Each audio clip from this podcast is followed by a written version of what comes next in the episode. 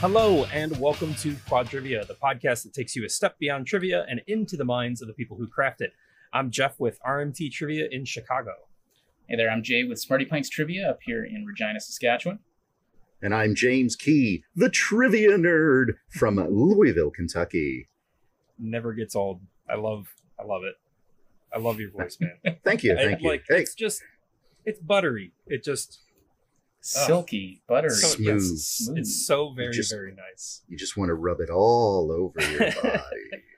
and that's you know that's i give you a, i give you a hard time about it because of how often i i say it's your npr voice or your radio voice and how much i love it but honestly it really does it really does set you apart i mean it's got to be commanding on the microphone when you're hosting a game to be like hey pay attention to me because i'm the one with the voice I do get comments and compliments about it. Uh, people always ask me if I was ever in radio, and the only radio gig I've ever done was just in college. There was this college radio station that was super low power. Basically, you only heard it in the student center, or if you were on campus and you plugged your clock radio in, it had enough of an antenna that it would pick it up. And I was like Monday, 5 to 7 p.m. So no one was around. Nobody was listening. I just basically just you know jerked around with uh, you know comedy songs and bits and things and uh, you know just had fun with it because you know not really anything to uh, to go on. It was just do whatever you could. Just make sure you play these songs that come up on the computer and i did. That's that's exactly the type of radio gig you want. No overhead. Just do Yeah. these five things uh, an hour and then whatever you know whatever you want. Make dr demento part two play whatever songs you want. Yeah. It, it was nice you know i was able to kind of keep up with the alternative radio music scene in the you know late 90s early 2000s so it did help with some of uh, that pickup. I was able to keep track of all the kurt cobains and the meat puppets Bosstones mighty mighty of course. I have a i have a hot take about nirvana oh In- let's in hear case- it in case anybody wants to argue about it uh, they are the greatest punk band to ever be known as a grunge band that's my hot take don't at me never mind is a punk record just listen to it I'm not going to fight you on, on music genres at all. That I've seen some of the stuff in the Trivia Writers Co-op. I know that uh, I know that you're the music. I guess you're the ska guy, right? I yeah yeah I'm the ska guy. I mean I'm very proud of it, but I get I get made fun of a lot for it. I just you know it's a it's the band nerds genre of music. Um, but yeah when it when it comes to music stuff, especially stuff from the '90s when I was super involved and paying attention to like everything as it was coming out. That's uh that's just the stuff that I enjoy talking about the most, and I have the most strong opinions about and my strongest opinion uh, is that labeling everything from 1994 on onward as grunge and then doing the same thing except calling it alternative later in the decade really didn't do any service to the music industry. Like you're going to tell me that soundgarden pearl jam and nirvana all play the same genre of music because you're wrong about that. That's absolutely not the correct thing to say. I will agree with you there. Just like I did a uh, a name that tune round for some fans. Like they won the the right to pick around a trivia, and they said '90s alt rock.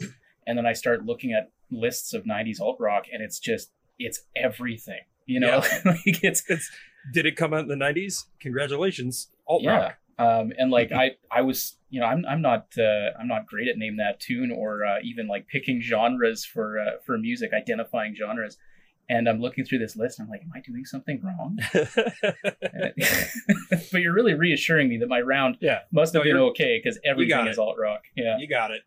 Yeah. I, at, at least at the end when it was when it became kind of alternative and it just was the difference between like pop rock and non-pop rock hmm that's a little bit more of an umbrella term than grunge was first made to be. Like grunge was like oh it's this one specific sound. It's like no it's not you're de- you're describing people from a place like it's people from the west coast who wear flannels that's not fair everybody likes flannel it's comfy It was just like with ska bands, though. I mean, there was one guy in the band that wore a hat that you had to Yep. have one in every ska Yep. band. have to have the hat guy and sometimes sometimes it's a regular hat and sometimes like it's a silly hat that looks like it's a bear you know but they have to have the hat guy case in point look at the album cover or the back album cover for the band save ferris. Their bass player uh, had a silly bear hat because that's how ska bands do. That's what you have to have. But yeah let's we should probably avoid talking about ska music unless we want 30 minutes of uninterrupted jeff opinions about ska.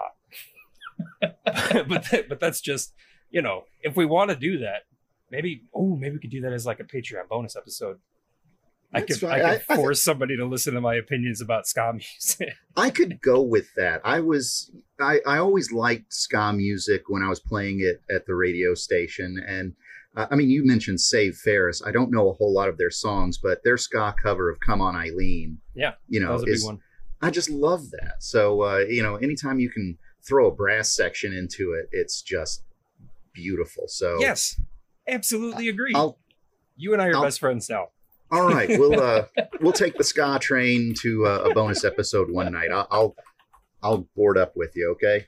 yay i get to talk to my favorite person well my favorite person's voice about ska music yay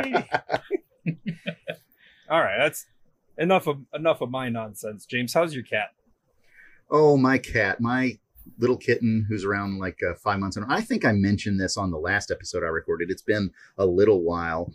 Uh, they, he's getting along a lot better, or I should say, the older cat, who's the five year old cat, is getting along a lot better with the kitten. Only problem is my daughter lets the kitten out of the room at 4 a.m. because he's awake and messing with her. So she just kind of kicks him out. So naturally, they go into our bathroom and they will wrestle and screech and bang into the door for all like hours. And it's Oh. just like, I'm, I'm very happy that they're enjoying each other's company, though. You know, it's all Yeah. play fighting, it's nothing violent, but man, they are just rambunctious. That's not, you know, that's a built-in wake-up call. That's not bad. yeah. Well, we're going to see what happens early, this weekend. Yeah. Well, I'd like to sleep in to about five thirty. Oh my gosh. If that's my sleep in time, we're all in trouble. All right. I mean, it is, Well, you know, it is summer vacation. My wife is a teacher, and so uh, we like to get a little extra sleep if we can. what summer vacation? Yeah. That sounds. Hey, what a like what a what a ham-fisted segue. That's. Well done. Well done. By the way, did you know? All right. Segue over now. Uh, our ma- our main topic for tonight, uh, we're talking about breaks and stepping away from trivia uh, for short periods of time, uh, based on the circumstances that you find yourself in. Uh, so, thank you for the lovely segue. You're welcome. Really well done.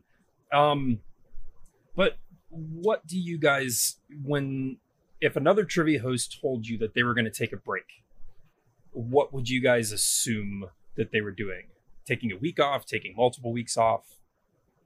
When you hear the word break, what do you think about that? I mean, I, I think of most of the trivia shows are weekly. So if someone told me, you know, they're taking a break, uh, I'd assume that this is more than a week. You know, this is it's it's not like the next show is canceled. This is, you know, you're not going to see me for a little while. That's that's where Okay. my mind would jump. Yeah, I guess as soon as I said that sentence, I kind of, uh, or I should say, as soon as you said trivia shows are weekly, if somebody said that they were taking a break, I would probably assume the same too. Because if you're just taking a week off, you'd probably say, I'm taking the week off. Mm-hmm. but that's that is just to say um, when we decided that we were going to talk about breaks i started thinking of the different types of breaks that i personally have taken and i've seen others take uh, and the first one uh, the biggest one i think would be like the scheduled like vacation style break where you take a couple weeks off or uh, just take a, a little bit of time away from hosting and writing um, jay i know aren't you currently on a break or about to go on a break I I'm on a break and I'm loving every minute of it. it's the summer of Jay over here. You're Um, gonna learn to froth. Yeah, yeah. I, I'm gonna drink a lot of beer in my backyard. Um, in fact, you know, I'm I'm drinking a, a beer right now on the recording, and I normally wouldn't do that, but hey, it's But it's the vacation. summer of Jay. yeah. Um, but yeah, so I do an annual break uh, every summer, and this was born out of necessity. Um, I, I get maybe not maybe necessity is not the not the right word, but I was hosting trivia at a university campus, um, and they shut down over the summer, and the Mhm. campus bar goes to reduced hours, and uh, you know there's only like what 20 people living on campus or something like that, so they just said hey, we can't afford to pay you because no one's coming here to drink beer uh, on Thursday nights. So that meant that uh, my trivia game would be kind of related to the the semesters. So we'd have a fall season and then a winter spring season, and then just kind of end in the summer. And uh, then when I moved to Twitch, when COVID hit, um, I I guess I've taken two or three breaks on Twitch now, uh, and now it's just kind of habit because I love it because. Uh, I, I don't know about you guys, but when I have to write trivia questions, uh, it feels like you have homework all the Yes. time. Yep. I Mhm. you know I do my games on Thursday nights and Friday morning I wake up and I say shit I have not started my trivia questions yet and uh, now I don't have that feeling and it's it's great I mean I'm excited to be back in September but uh, no it's uh, it's my annual break right now and I'm loving it How long? How long do you take your break for? Is it the entire summer? the entire summer usually yeah like my last show was on Oh. July 1st So no shit. It is the summer of Jay. It's the that- summer of Jay, were just joking. no no eight weeks man um so yeah July 1st was my last show and that's just because July 1st happened to land on a Thursday so I was like eh let's Yeah. do one more It works. Yeah. um, and then usually come back first week of September. So uh, in in the perfect world, I would use this two months to write a whole bunch of trivia questions and get ahead of the game. But I know it's going to be the last week in August when I'm frantically putting everything together. It's just that's just the way I am. Yeah. I, I don't know a single trivia writer that would do that. All of us would be like, this is what I'm going to do. I'm going to write a whole bunch and then we'll do nothing. and then Yeah. the day before our next show, ah, shit, I got to write some questions. Yeah. Uh, James, what about you? Have you, when, because you were until recently hosting for another company, did you ever take vacation time? Or Well, I'm- have, have another host step in? I am I'm still actually working for a company, but I'm also doing an independent show. So I have two shows right now. One for a company, one that I just do on my own. Now the one that I'm doing on my own, I've only been doing uh, less than three months now, and I don't know if this venue has anything where they, you know, like shut down for a, a week or two. I mean, like July 4th was a Sunday this year, and they said that they weren't going to open on Sunday. So I mean this place does shut down for various reasons for vacations or breaks or whatever but i don't know what that's going to mean for a wednesday night. Uh, Mhm. i have no idea if they're ever going to be like well we're you know taking this week off in september because that's what we do.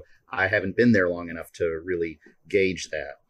Uh, as for the company run um, i i never really took any breaks myself. However, if I were to do that, uh, I'm sure the company would send in a host to substitute in. As a matter of fact, I was kind of like the sub for other hosts here in my city. Uh, like this one guy has a son who has baseball games that were going to happen on Sundays and Mondays, which were the days that he was running uh, this one place, and I was going to take all of those. Of course, that happened right at March of 2020, so I got uh, you know, out of those. Um, fellow at a second venue took uh, pretty much all of December and a little bit of January off, so I was able to pick up six extra shows there. So I'm almost like the opposite. It's less of me taking breaks; it's taking advantage of breaks. Yeah. Uh, you know, but I was also talking to some teams just this week, and they said, "Yeah, we're not going to be here next week. We're going on vacation. What about you? Are you going on vacation?" I said, uh, "I will be taking a uh, cruise in December, so I actually have to work on planning that out and how that's going to work." Uh, I guess with the independent place, I can just say, "Hey, I'm not going to be here." Of course, being so close around Christmas probably isn't going to matter a whole lot. Might not be very busy. Uh, the company run one, I'm going to have to to see how to gauge that because I've been doing a lot of. I, I don't want to say like I've been breaking rules or anything, but I'm using a new answering system that they don't know about and i'm using the sound system at the bar as opposed to the equipment that they have provided. So if a sub comes in i'm almost afraid it's going to be like might be uh, you know, like- a lower quality show you know like this person's going to come in Yeah. not knowing and not being able to do what i do. And i don't want to disappoint the people that are there because they're getting used to the way that i've been doing it so eh, you know what like just like you've got two months off i've got months and months to think months about to it plan. that's right But that's one of the good things though about like a scheduled break, like a vacation.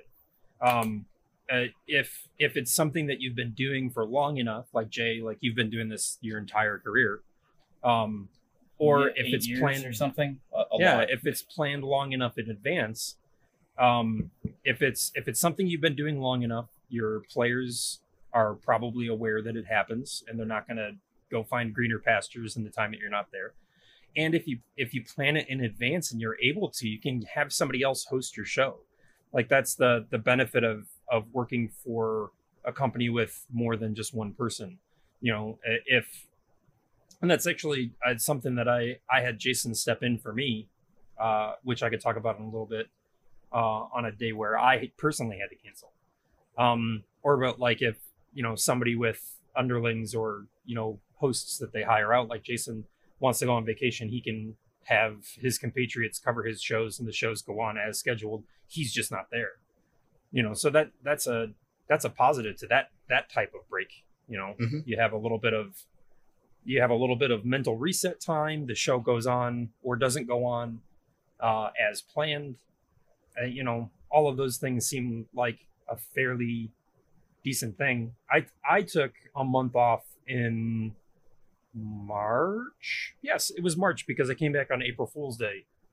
Um i took the entire month of march off this year uh because of all of the reasons that anybody wants a vacation. I was very stressed and very burnt out about a lot of things and the month off of writing which again i told myself you know what i should write a game just so that my first week back isn't crazy pants uh, Mhm. you know what i didn't do i didn't write that game that that did not happen I took- tisk, I took all four of the weeks off. Um, but I let I you know I let my players know in advance. Hey, I'm going to be taking this month off. Um, I found, uh, or rather, I didn't found, but we made sure that my time slot on Twitch for the raid train uh, was filled by Kimby from Kimby's Quarantine Quizzes. If you're listening, Kim, thank you very much. Um, and you know we kind of made sure that the players still had something to do that there was still a show that was going on uh, which allowed me the time to step back and kind of catch my breath you know which is what the schedule breaks are really good for you know even if it's only for a week um i recommend to everybody to at least take some time off from writing especially you, you know writers that have to do multiple shows a week that are pumping out questions like crazy. It draws on you you know like i only had one game a week and for this last year it's been really hard to keep on top of things and, and keep myself steady. Um so it's for all of those reasons and more i i love scheduled vacation breaks they they haven't always worked the best for me in the past um as i've talked about with my live venue uh, they have a very strong stance on if trivia is supposed to happen, it's going to happen with or without you, which uh, isn't always the greatest thing to hear. like, oh, hey, if you're not there, we'll just hire another trivia host, which, you know, never want to hear that. So, um, a couple of years ago, when I had a medical emergency, I got Jason to step in for me at like in a moment's notice. Um, my son was having surgery and I was not handling it well and I couldn't get anything done the whole week of because my brain was not thinking about trivia, it was thinking about uh, my infant son uh, being put under anesthesia, which that itself was was terrifying. I just couldn't handle it. So I reached out to Jason. I said, "Hey, one time thing. I know it's not something that you'd normally do, but are you able to step in for me?" Um, and that despite it being kind of despite it kind of being more of a health emergency or something like that I still considered that a break because I had the week off. I I didn't have to go in that week. Uh, and that's another type of break where either the luck of the week isn't with you, your equipment isn't working, something like I've had the power go out at my bar before, and you just can't have your trivia that night. Um, what? How do you guys handle situations like that where you haven't planned a break, but now you have the week off? That well, you mentioned the power outage thing. That reminds me of something that happened uh, well over a year ago. But um, I arrived at my venue and it's in a strip mall and it's like everything is dark. And and i like i'm like what's going on? And i walk in and there's just people with flashlights in there and they're just you know milling around doing whatever and i'm like hi guys what's going on? They said oh the power has been out in this entire neighborhood for you know three or four hours. And i said oh well uh anybody think to call us you know, so that I didn't have to drive 35 minutes down here Yeah. to uh to get nothing done. It's like, oh well, no. So, you know, I mean, even though I got the week off, uh, it, you know, didn't re- you know, still I had to drive down and drive back. It was almost like I did the show. It's Yeah. just as bad. Um you know, there haven't been a whole lot of times where extenuating circumstances have canceled a show for me. Um, that would really be the only time that I can think that that happened. Um, so, uh, you know, the best I've got is a you know one time anecdote there. So, uh, you know, I'll I'll pass the baton to the next person. Yeah, I've I've got maybe a couple of times that it's happened. Um, once when I first started doing trivia um, at a, a different bar at a restaurant, I remember we it was me and two other guys that were they were hosting trivia, and we showed up, and there was just like I don't know 25, 30 people standing out front the the bar, and we were we had no idea what was going on. Turns out there was a power outage and uh, kind of similar to your story, James, just nobody told us. And what's worse is the bar staff just didn't come in that day. It's like the man, the manager. Um, Oh, so, so what apparently must have happened is the manager got to the restaurant to open, realized the power was out, waited a little while, then called all the staff and said, you know, don't come in today. We have no power. Didn't call us. Didn't put up a sign or anything. So when we show up to do our trivia game, there's just all these people standing in the parking lot saying, "Hey, what gives?" And then we call the manager, and he says, "Oh yeah, the power was out." Thanks. um, so anyway, then what we ended up doing actually was uh, we would always bring like like my trivia game is is online through a website, um, but we would always bring PDF uh, printouts just because it would make marking a lot faster to just have it you know physically in front of you. So we had the printouts. Um, so we just did uh, two rounds of trivia in the parking lot with everyone and uh, we couldn't give them the beer that the bar would normally hand out to the winners, but we would always give out um, brownies. We'd call them brownie points. Uh, we'd give out those little two bite brownies um, to anyone that uh, that got around right. So uh, yeah, we just did a little game in the parking lot, and I think uh, we we didn't get paid, which sucked. But I think um, for you know advertising purposes to the fans, you know they really appreciated it, and uh, I'm sure it, it made people come back next week because they they realized that uh, our hearts were in it, I guess.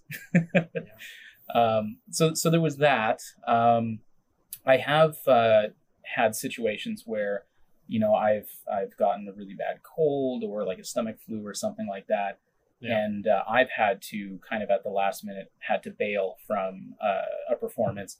But I do always have a co-host, and the co-host knows just enough, uh, you know, to make the website go and uh, hit the space bar to advance the slides. And uh, I've had him do the show by himself a few times. And then on the flip side, when he's not been feeling well, I've done the show by myself as well. Um, for the, for the live venue, of course. On Twitch, different kind of story because that's a one man show, and if I'm out, um, it's just it's canceled, Just and cancel. that's that's the way it is. Sorry, folks. Um, but I think as long as you tell people, um, they're usually compassionate, and people get that. Like, Yeah. especially with Twitch, it's a, it's a free game. You know, uh, like some people give bits and donations and stuff, for, but for the most part, it's a free game.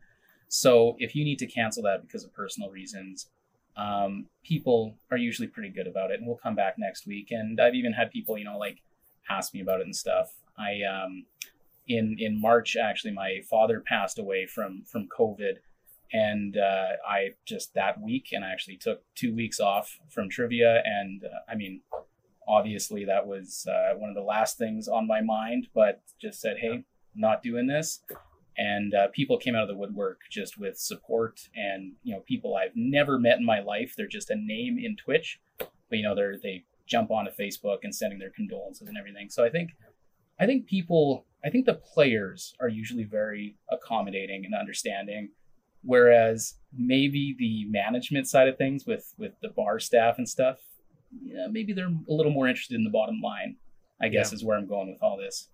I, I've had very much the same experience, uh, especially um, this last year. The couple of times where uh, Marcy's schedule didn't work very well with trivia, and, and I had a brand new puppy and two kids, and I was also going to be live, and I was like, nope, that's not a thing that I'm going to do. let's let's not try that. Um, and uh, the times for mental health reasons and and other other things that have happened. Uh, every time that I've said, "Hey, no no show this week on Twitch," um, absolutely the same experience. Everybody's reached out and said, "You know, hope things are going well. You know, wish I could help out. We'll miss you. We'll see you next Wednesday." You know, and I could always count on those same people coming back the next week. Uh, in a live game, it's a little bit different, like you said, because you also have the management aspect of it.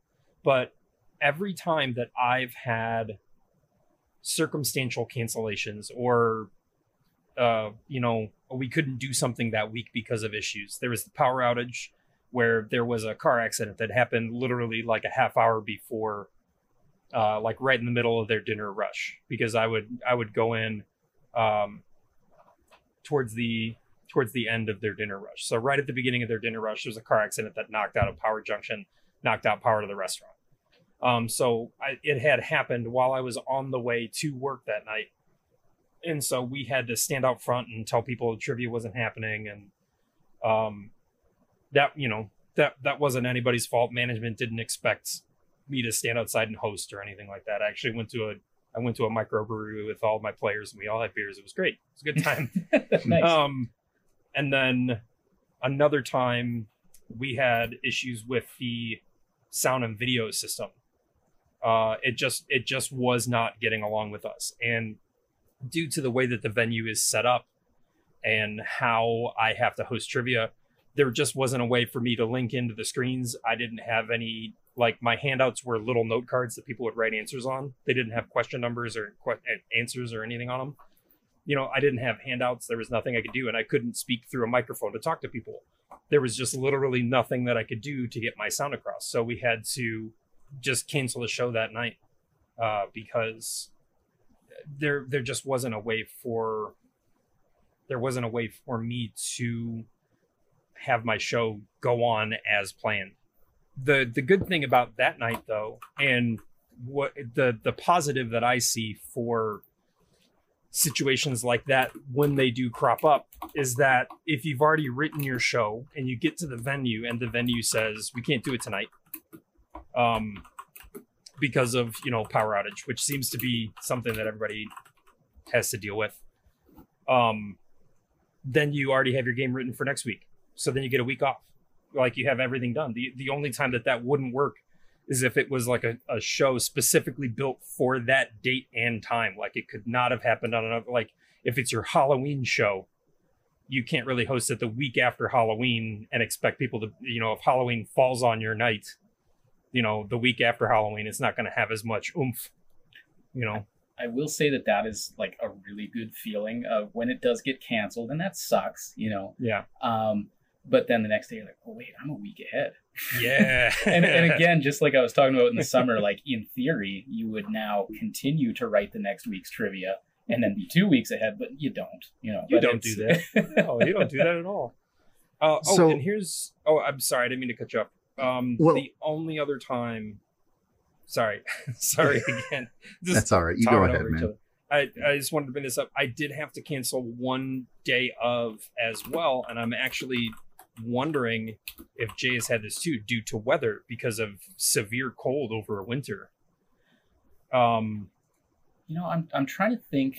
Um, I think we've we've had a handful of times where attendance has gone way way down, mhm. but never enough to cancel. Um, you know, we we kind of joke here in Saskatchewan because it, it gets brutally cold, right? Like yeah, um, we with the wind chill we start to push like minus 50 degrees celsius i well, i guess minus 40 and minus 40 are the same fahrenheit so when i say minus 50 it probably means something to you guys Yeah. um, we use Eagle cheeseburgers over here in Freedom Lane. So oh I um, mean, I'm just assuming that that's really cold. Because if you if you are in a city that rhymes with fun in Canada, which I already know to be very cold, and you say it gets really cold, I will go. I believe you. it it does. And they don't like snow days just don't exist here. Every, everyone just said um, no like you you live here. You know what the rules are. Uh, you will go to school and work. No questions asked. Um, so like there have been times where uh, it's been so bad that like you know i gotta boost my car to get uh, get to the bar that's only like six blocks away or whatever. Um, but people do still come out. They seem to. Um, but like it has been extremely low attendance. And there has been in as far as i can remember i think there was one night uh, that it was so so bad. And it, it wasn't even the cold. It was just the conditions. You know the roads were just complete ice and no one Yeah, wanted really to leave their house. Um, and in that situation i remember we just kind of mulliganed the uh, the season scores. Because usually we keep track of the scores uh, until the end of the semester and then we give away like a keg of beer to the top team and we just said, you know what, we've only got like 10% attendance tonight, so we're still going to do trivia. We're still going to give out the the nightly beer and everything. Yeah, But but it's- counted against anybody. Yeah, it's not really fair to penalize the other teams that didn't want to risk their lives to get here Yeah. tonight, you know. so, yeah, that's that's kind of the only situation that uh, that I can remember happening with extreme weather. We yeah, I think it was 2019, maybe or maybe the year prior.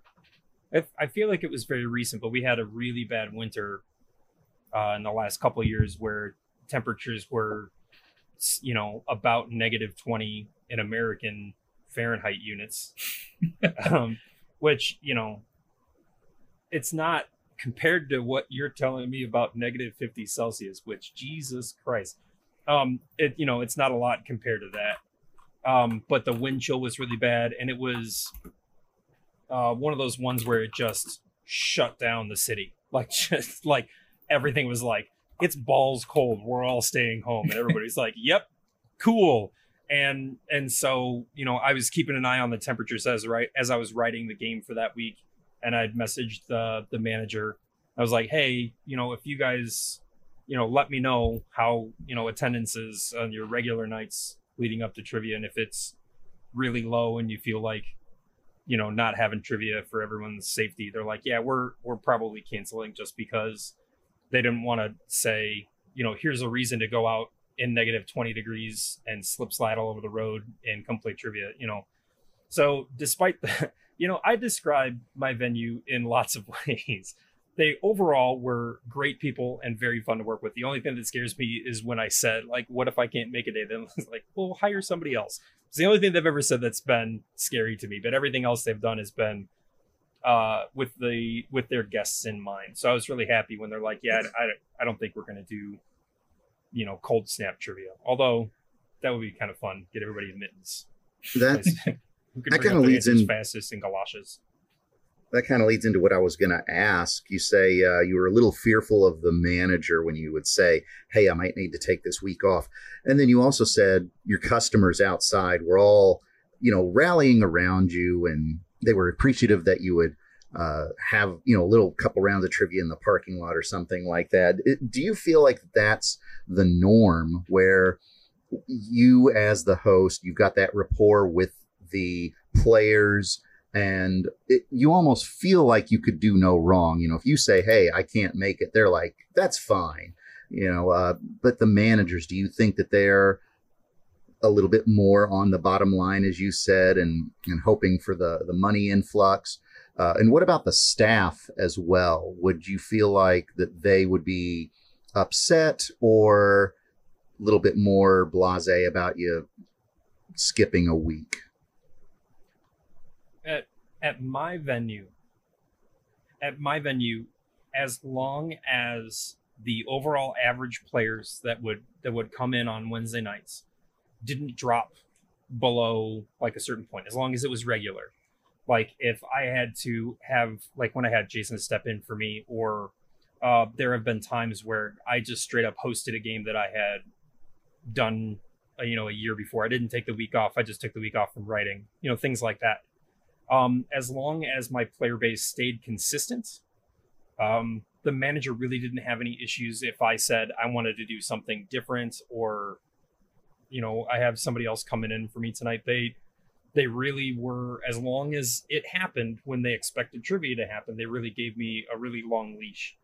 Um, which was really nice. Um, uh, really, really wonderful people to work with, and at least the person that I work with personally, not the people making decisions about uh, other opportunities that I had to like when I've talked about that they made me do theme games every other week just not ideal in terms of regularity. Yeah, people yeah. people want you know, if you go to trivia on Wednesday, expect it to be this type of trivia game, and then all of a sudden it's, you know, Seinfeld trivia, and you're like, well, I didn't want Seinfeld. It's like, well, you know, come back next week, I guess. Like that's not something that I ever want to have to say, but, um, but the the manager was very understanding, especially if you know I wasn't feeling well. I had to have somebody step in or something like that. And I, I've had people guest host the game for me before, um, and all of that was fine as long as, in the long run, as long as the train kept moving.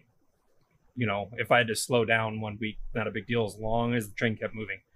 Um, but I don't I don't know if I could say that that's true of all managers because I guarantee that there are people that are not as nice as Melissa was, and I guarantee that there are definitely staff that would be like, "This is dumb. Don't do. Why are you doing this to me? I need to make money tonight." Whereas most of the staff that I worked with were lovely people, and if they weren't making money, they get to go home. So they're like, "Bonus, I get to go home." You know, um, I, I- I've, yeah. Oh, sorry. no, I was I was just gonna say, I'm sure that my experiences are not the norm. Well, I've I've worked with uh, maybe five different venue, maybe six different venues, um, and there's definitely different kinds kinds of management. You know, I won't talk about management too long, but I think there's some that um, they really want to run a trivia night and they kind of get the whole culture idea with it, and it's it's one of those things where you're going to get the same group of like 50 people coming into the bar every single week, and that is so valuable um, from the bar's perspective, especially on a Wednesday or a Thursday when nothing's going on. Um, but then there's some managers that kind of just look at it as another set of entertainment. You know, like there was, Mhm. there was one guy I worked with who he's got um, he's got us, the trivia guys. He's got bands that come in. He's got a karaoke guy. He's got a, singo guy, like a music bingo kind of guy. Um, and just you know, he's got everything. So like from his perspective, we're just entertainment to come in once a week and bring in a few people. And uh, if we're not there, yeah, he's he's filling us with someone something else, you know. So um, I, I think it's definitely venue specific. You know, venues have different kind of views on it.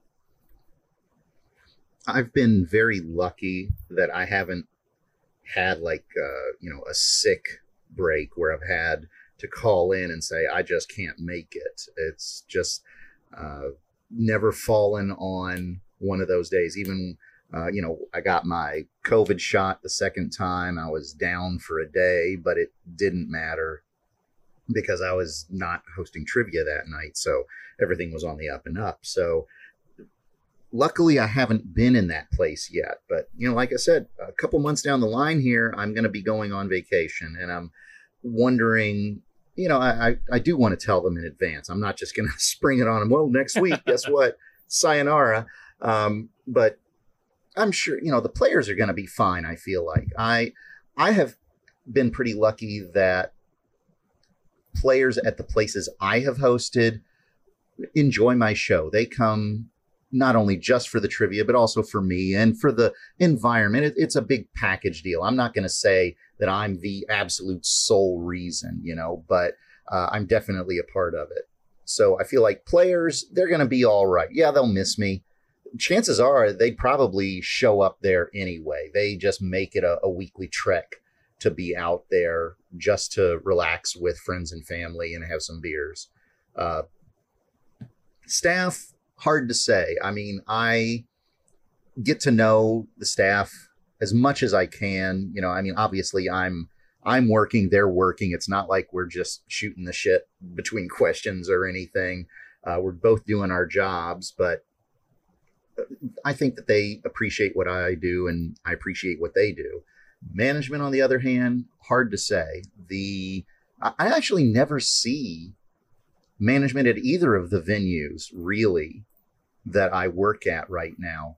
Uh, one of them is a guy, he's mostly just in the back, or he might not even be there that night. It's, you know, pretty hands off in that way. And of course, that's also the one that I do through the company. And uh, the, the company heads are in a different city. So it's not like they're going to be breathing down my neck and making sure I'm doing, you know, X, Y, and Z for the show. I, I host, they are getting their cut and everything seems to be hunky dory there. The independent venue that I'm working at, the owner is not usually there the night that I'm hosting. Uh, they were last week. Uh, usually there's only one person staffing the bar and the restaurant uh, that I have seen over these past couple of months. And then all of a sudden, uh, the owner and his girlfriend were there that night and they were running around having a harder time with it than the single person would have. Uh, so obviously, I didn't get to you know say much to them because they were you know. Well, actually, no, I did get to talk to them because they said at the beginning of the show, "Hey, can you turn your microphone down? I can't hear any of the orders the people are giving." oh no! I'm like, oh come on, you got to be kidding me. So, well, you know, I mean, so I guess uh, until those breaks start to happen for me, I, I really don't have much else to contribute on that, at least for the circumstantial. Um, I think that circumstantial things are one type of, you know, like an unknown, if you will, car accidents, power outages, sicknesses. Yeah. But what about the times where it's more of an involuntary thing that might be even known about in advance besides a vacation, where maybe the venue makes the decision? Is there anything along those lines that have happened to you guys? Because I've got a, a story or, or, two on that, but uh, I wanted to pose the question uh, and then see what you all have to say first.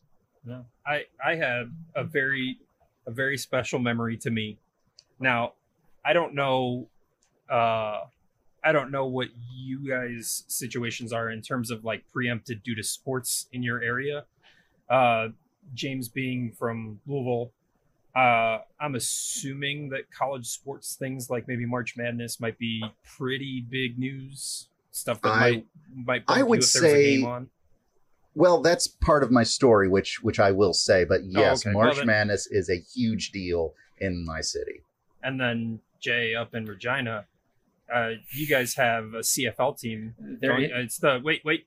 It's got to be the Rough Riders because all of the teams are named the Rough Riders, right? Yeah, well, there's only one now, but there were two. Oh, okay. Um, but yeah, when there's when there's a big rider game, um, the bar is full, uh, but they're not there for me. Okay. and then uh, the other thing with sports is just I would usually host on Thursday nights, and if there's Thursday night football, um, that has to be on. You know, it has to be yeah. on the big screen. But uh, I actually love when it's Thursday night football because then when I'm up at you know in front of the stage uh, hosting, it gives me something to do between questions. Is yeah. uh, bet on the football game. So oh, I'm into it. Um, Does the is the Grey Cup always on like a Sunday or a Thursday or something like that? Like is I, that is that something that's that I think it is. Uh, I couldn't tell you because I I don't think I've watched the last couple of Grey Cups. I, am a little more interested in the NFL than the CFL. Um, but yeah. when when when the Rough Riders, the Saskatchewan Rough Riders, uh, are on a hot streak, you know, I'm a bit of a bandwagon fan. But yeah.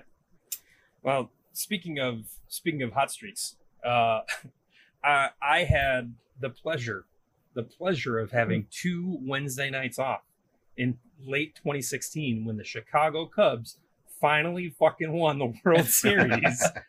And going into that, when the Cubs made the World Series, A, I was crying that they were just going. And B, I immediately called Melissa and I said, Hey, well, I'd messaged her, but you know what I mean. I messaged Melissa and said, Hey, looking at the schedule for the World Series as soon as it came out, uh, guarantee that game two is on a Wednesday night. What are your thoughts? And she's like, you know, um, I let me, you know, let me talk to let me talk to my bosses and see what they're doing. Uh, and she messaged me back almost me and was like, "Yep, canceled. like, mm-hmm. don't worry about it." And that was, I think it was like uh, a week and a half out that we knew something like, it, you know, it was as soon as they released the schedules. Um, so we knew in advance that at least that next Wednesday would be off, uh, and that it might possibly, if it went to seven games, which I don't know if anybody remembers, but it definitely did. Uh, that the seventh game was also on the following Wednesday. Uh, so I had to uh, plan ahead uh, on Facebook and said, "Hey, everybody, just a heads up, you know, Cubs are in the World Series. Don't know if you knew everyone that lives in the Chicagoland that plays my game. Um, and game two is 100% on a Wednesday night, so we are preempted by the World Series uh, please go watch your local heroes win the World Series. Uh, and I also had to make a note and say, hey, just in case it goes to seven games, because it because it definitely won't. The Cubs will win in four. Dear. Um, but yeah, if it goes to seven games, we'll have to preempt the next one too. And I am very glad that we made that choice. A because I got to watch the Chicago Cubs win the World Series, which is one of my favorite moments. It is up there with the birth of my children that I got to watch that happen in real time in my lifetime. Oh, sure as God made green apples. That was a wonderful, wonderful day for me. And the while everything about that was happy, if I was not a Cubs fan, which about 50% of the Chicagoland area is not, uh, if they had their things canceled because of the Cubs World Series, uh, that's not a very happy thing for them because Sox fans don't like it when the Cubs do good. Well, I shouldn't say that. That's a that's a wide that's a wide paintbrush. But generally, you know, I I have two very good friends of mine that are diehard Sox fans, and when I told them that the game was canceled because or preempted rather due to Cubs World Series, they were like, "Boo! Everything about this. I want to play trivia. Boo!" Um, but that was a a good version for all things that happened because I got two weeks off. Uh, you know what I did with those two weeks? Definitely didn't write trivia. um, um, I had I had two weeks off, and I had reached out to all my player base on Facebook and said, "Look, guys, this is a once a year type thing. We don't really have control over it. Um, so I'm going to take these two weeks to, you know, pray to Jobu that the Cubs are going to do good and try to win him over to Chicago from Cleveland. Um, and that that was a a simple time that that happened because everybody in my player base at the time was from Chicago. I didn't have to explain it to people from different places in Twitch. Uh, my very first trivia hosting gig, um, I worked for about six months before they said, "Okay, trivia is done now. We have football to watch." on because it was it used to be on Monday nights, and I was very taken aback. I was like, "Wait, what? What's happening?" I did not know that this was a seasonal position, uh, and so they they kind of sprung it on me that I was only going to be doing Monday nights when they there wasn't Monday night things happening. Um, and so that was a little bit harder because I wasn't prepared, and it, uh, it was my very first game. I didn't have, you know, uh, a business page or anything like that. I didn't have a way to get in contact with everybody and say, "Hey, just to let you know, uh, trivia is not happening for a few months. Sorry, you know." Um, but that was I was not prepared to be done with trivia and not be paid. but you know, that's those things don't always fall in your favor, and they're almost never in your control. You know, if the manager says, "Hey, we're going to change the day of your trivia to uh, Tuesday. So you have one less day to write, or uh, it's canceled this week and we'll only have you on the first of the month or something like that. Like those aren't those aren't your choices. Sometimes you don't get a choice in that matter. Um, and the best advice that I have when those things happen is try to reach out to your players, make sure that they are aware that trivia is still happening and on certain days. Uh, it's the same thing that happens to to TV shows that they move around too much. They lose all their viewership because people don't know when and where to find it. Like that's why Arrested Development was canceled after three seasons because they kept moving around what day it was, despite all of the critics saying this is the best TV show that's ever TV showed. You know, so if a manager tries to do that to you, or if your venue tries to do that to you, the best advice that I have would be try to keep in touch with your play rates. That's why social media presence is uh, a big thing, even if it's only to inform your player base about changes or things that are happening. I've got two things to say. Number one uh, was the first bar that I did trivia at. Uh, they actually had me on on Sunday afternoons um, when the NFL kicked off. Uh, we did one show, and then I immediately got fired. um, like the the first week was like, hey, we'll try. Like we'll have the games on and stuff. And uh, yeah, it, I was a nuisance to the bar. You know, like they didn't want me there. Um, and number two, shows getting moved around. I'm still pretty upset about Stargate Universe. I don't know if anyone, I don't know if anyone in the world watched that except for me. But they moved it around night to night to night, and then it just died. And uh, it didn't come to a good conclusion. So I'm still pretty sour about it. That's all. Uh, I will chime in with the March Madness thing. It wasn't so much that I got preempted, but I would arrive and the show would start at seven o'clock, and they said, "Well, uh, the Louisville game is on at seven o'clock. So what we're going to do is you're still going to run trivia, but instead of playing songs between your questions, you're just going to turn up the audio on the game and just you know." Be mindful of when Ooh. exciting moments are happening, not to cut in or whatever. God, So, I mean, I was, uh, it was a little bit more, it was a little bit more abrupt when I would ask a question. I was much more, uh, not curt, but, you know, I was to the point. I wasn't Yeah, embellishing. I was just asking the question and now let's get back to the game and uh, et cetera, et cetera. Um, I don't think that that's happened much with other sports. I know that sometimes other games would be going on and they wouldn't have us piping the audio, but there would still be people, you know, giving me faces because I was interrupting with my sarcasm and wit and questions and answers and whatnot. Yeah. Um, I've I even got chided the other week, very recently, for turning off the TouchTunes jukebox because I had to, I had to, I couldn't not pipe in my microphone audio unless that thing was paused and turned off because the way that thing is wired at this bar is if anybody is playing a song, it instantly shuts off any other audio anywhere else. So, Yeah. you know, and and she came over and was a little bit uh, less than pleasant about it, and I was like, well, I got a show to do, and I talked to the staff, and we smoothed it all over and whatever. But you know, if she were a little bit more polite about it, I would have been a lot more polite and say, well, I'm sorry about that. Let me go ahead and finish your songs, and you know, and then just so you know, we're starting at seven. Um, I played all of Slippery When Yeah. Wet. I want my money back, or I want you to turn it back on. Yeah, no, she had like four credits worth of songs going in there, all like hard rocking 2000, like your, you know, your Nirvana grunge and alternative and Oh, stuff God. like that, which re- Ow. didn't really fit the bar that much. I mean, this, I wouldn't say it was a country music bar, but that tended to be the flavor of music people would prefer listening to there. So, yeah. And, So uh, that's that's one of the things. Oh, I'm sorry. I didn't mean to cut you off. You no, no, it, it, that's, that's, you know, I, I'll mention something else. You go ahead and finish your thought, and then I got one more thing. I was just gonna say one of the one of the problems, one of the things that makes it advantageous to avoid live sports uh, is that generally on those nights the bar will have more more people there, and they're also not there for you.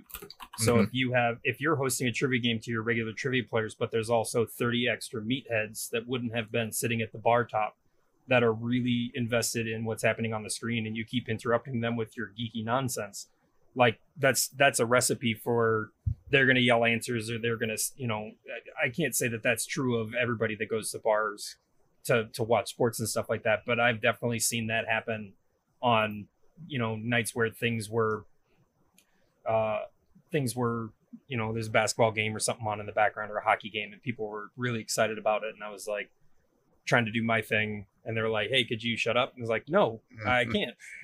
like, If I can't do that. Sorry." if the management were to call me before and say, "Listen, it's you know important game tonight, and maybe you know we won't do it or something like that," instead of me arriving and them just saying, "Hey, just make sure you're not playing music and we're putting in the audio between your questions," uh, it, it didn't feel like it was very courteous to me. a- Yeah. And not courteous to everybody, you know, not only my trivia players, but also uh, the sports fans that were Yeah. there. It just was Yeah, a, a mishmash of slight disappointment for everybody. Yeah, trying Not to do too many things at once. Yeah. Um, I wanted to touch back on social media as well. I, uh, because I'm just starting into the independent realm of trivia, I never had a social media presence. Now I do, although it's very sparse. I mean, I'm on Facebook and Twitter and things like that, but I don't really advertise it out to people because I don't put updates out. Um, the restaurant, the bar that I work for, they will post things on their page. If I happen to post something on my page and say, "Hey, why don't you share this?" Um, and and that's that's still a, a clumsy way of doing things right now. And so I don't have people that are following me on social media. But now that you're mentioning the way that you do it, so that you know you can talk to your player base, I'm thinking that might be what I definitely need to spread out into. Um, and uh, something else that I kind of, and I lost the train of thought of that. Um, let's see if I can come back to it, but uh, and, and, and I can't. So we'll just uh, put a period on that and move on to anything else that we want to say. So social social media good, but also bad. Yeah. yeah, it's it's both of those things. But listeners, follow the trivia nerd at all the places. follow him. Give him friends to talk to. we'll yeah we'll do more on the the addresses later on. So But so overall, though, the the positive things that I take away from breaks are it gives us the time to kind of refresh ourselves mentally, despite the amount of time that we say we're going to write that we absolutely don't. Um, it you know when they pop up due to issues, you know, you get a week off. That's that's a positive take on it. Um, for me, the only real negatives are uh, if they happened in the real world. Uh, I always was very conscious of. Uh, I was conscious of the number of players that I had, the number of teams, and if the if it didn't keep up with like if it didn't show parity to what I'd seen before, like oh fewer teams in the winter, more teams in the summer. Um, if a break or something like that had happened that had caused my numbers to drop down, I that would be something I'd worry about. Like uh, trivia players are regular people. If they find a game that they like on a regular night, they want to be at that place. And if that stops happening in a regular and dependable way, then you might lose them to to another show. So strictly from a business perspective, uh, for for live trivia games, um, I wouldn't recommend too many circumstantial or involuntary breaks if you could avoid them. I don't think one planned holiday or having somebody else step in is that big of a of an issue for that. But that's the only real negative to breaks. I, it, honestly, I've always seen them as uh, even even in the worst case scenarios of oh my gosh, the building's on fire. We can't have trivia today. I'd be like, Hmm. sweet, I don't have to write trivia this week. you know, it, it always has that that positive gleam on it. I'm I always feel like coming back from a break that I'm always a little bit more refreshed. Jay, I, I can only imagine what it feels like having an entire season to not write. Oh, it's amazing. like, like that first Uh, game back has got to be great though, right? Yeah, yeah, you know, like the breaks, um, like you said, as long as they're not too frequent or too long, I think they're a good thing. The only place they're really going to hurt you is is the pocketbook, I guess. You know, like um, like you're not going to get paid during the break, but um, you got to avoid burnout, of course. Like you can get kind of overwhelmed every week after week, and I kind of think of it as if I continued uh, doing trivia throughout the summer without a break, just 12 months straight.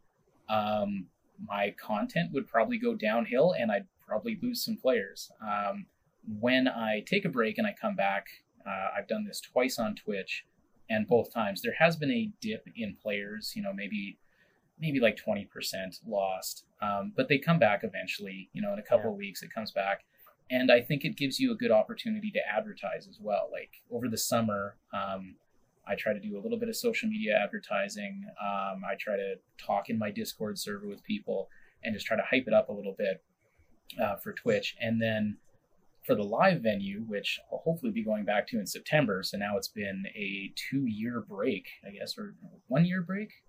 Ah, time works strange in, in COVID world. Um, uh, anyway, I haven't been at back at the bar in at least a year. Um, and I know people have just been messaging me. They are so excited for trivia to come back.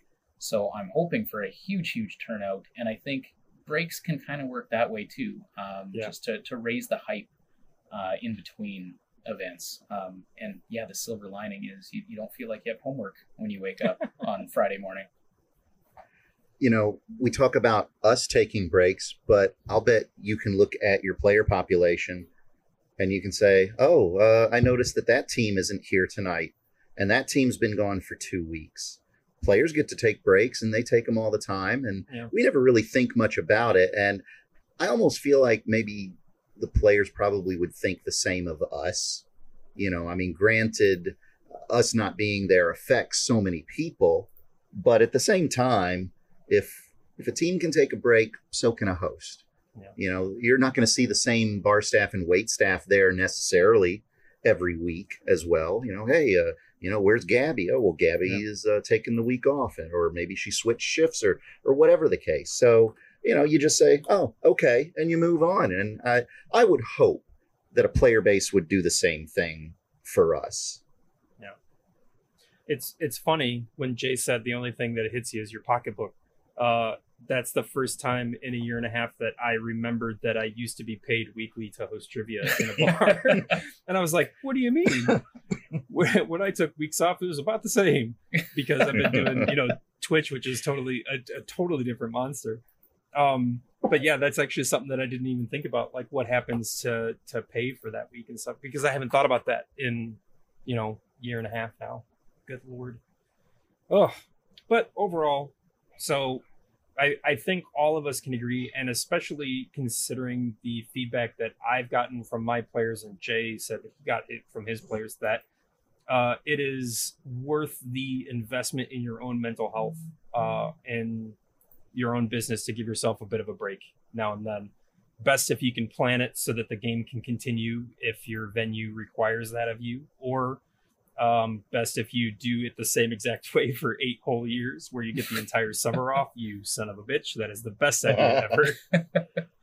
um, but yeah, I, I think the the slight downsides that come from you know last minute cancellations or having to preempt or anything um the the positives of taking a taking a week off or taking a couple weeks off here there are definitely in the favor of most trivios and unless you guys have anything else to say on it i think it's about time for this week's keyword challenge Yeah, I'm ready for the keyword. Let's do it.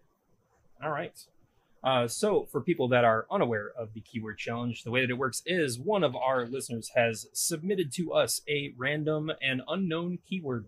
Uh, they've either done that through sending us an email at quadriviapod at gmail.com, or you can go to quadriviapodcast.com and fill out the keyword challenge form there.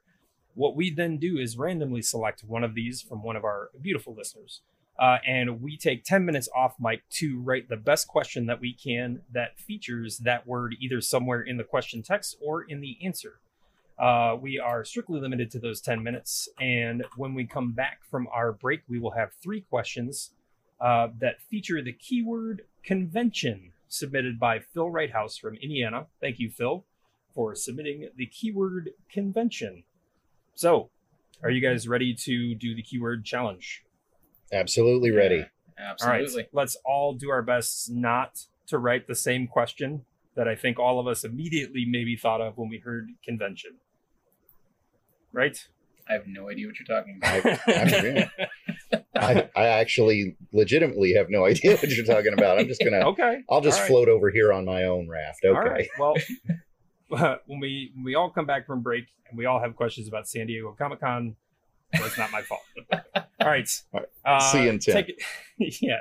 Um, we will see you guys in just a few seconds, but we'll be back in ten minutes.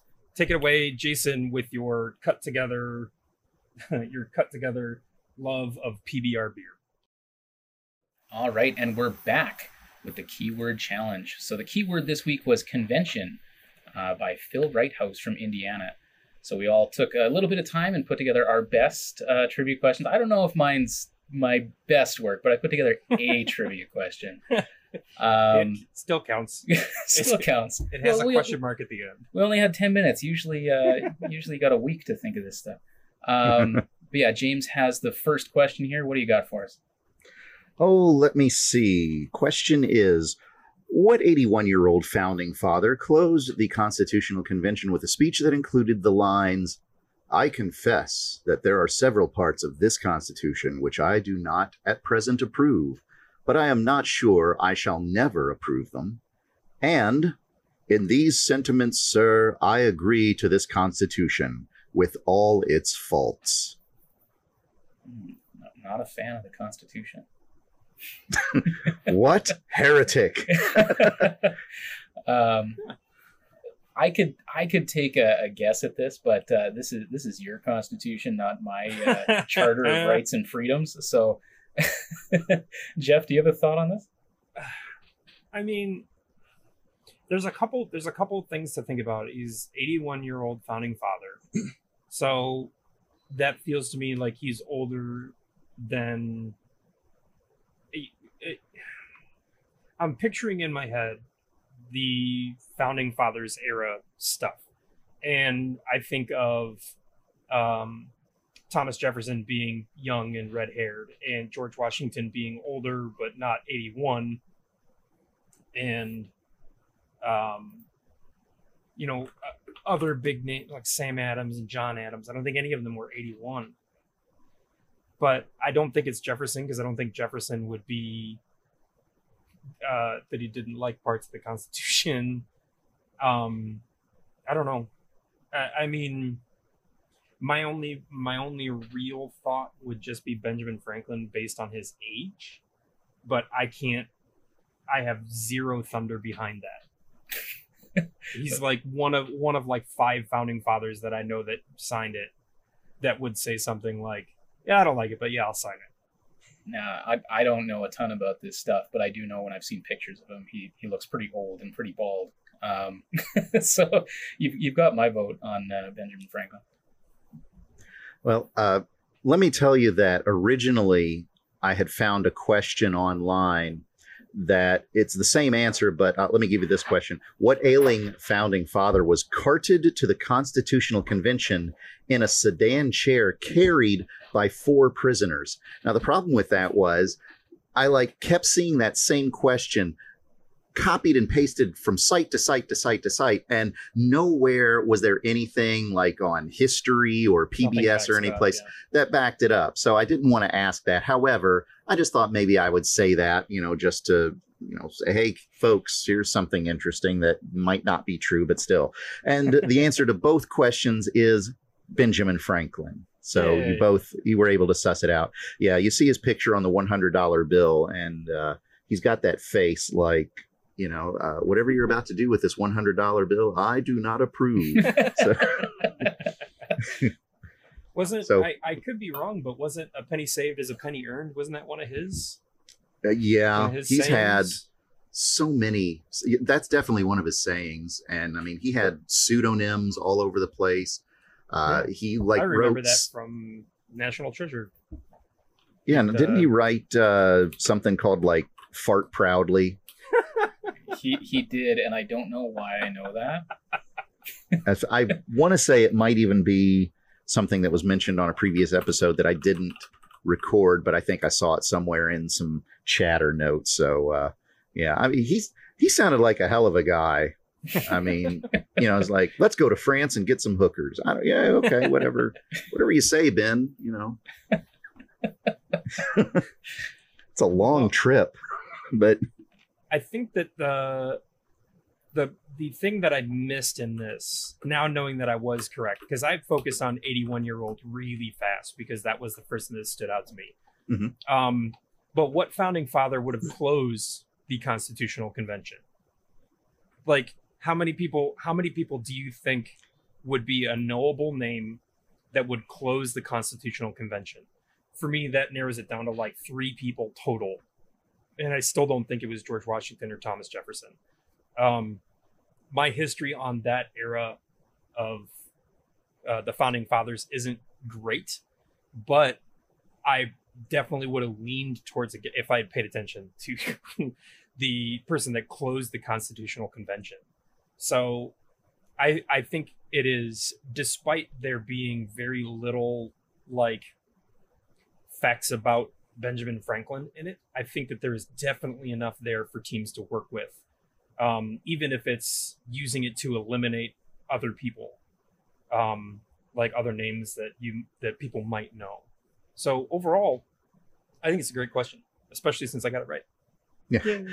I, I want to say like the wordiness of his quotes. The the second one I gave, which was a little bit more succinct, you know, in these sentiments, sir, I agree to this Constitution with all its faults. You also narrowed on that one, saying, you know, who would kind of be like, you know, this isn't perfect, but it's it's still pretty good, you know, and that does seem to be the kind of personality he would have. So uh, I might say, you know, on my own critiquing, maybe cut out the the longer quote and just leave it with the other one. But yeah, I think that, like you say, I'm hoping at least that's what you agree that uh, there's enough nuggets that'll help you suss it out. Yeah, for sure. And and on the Canadian side, I, I you know I apologize. I it is just Name so easy.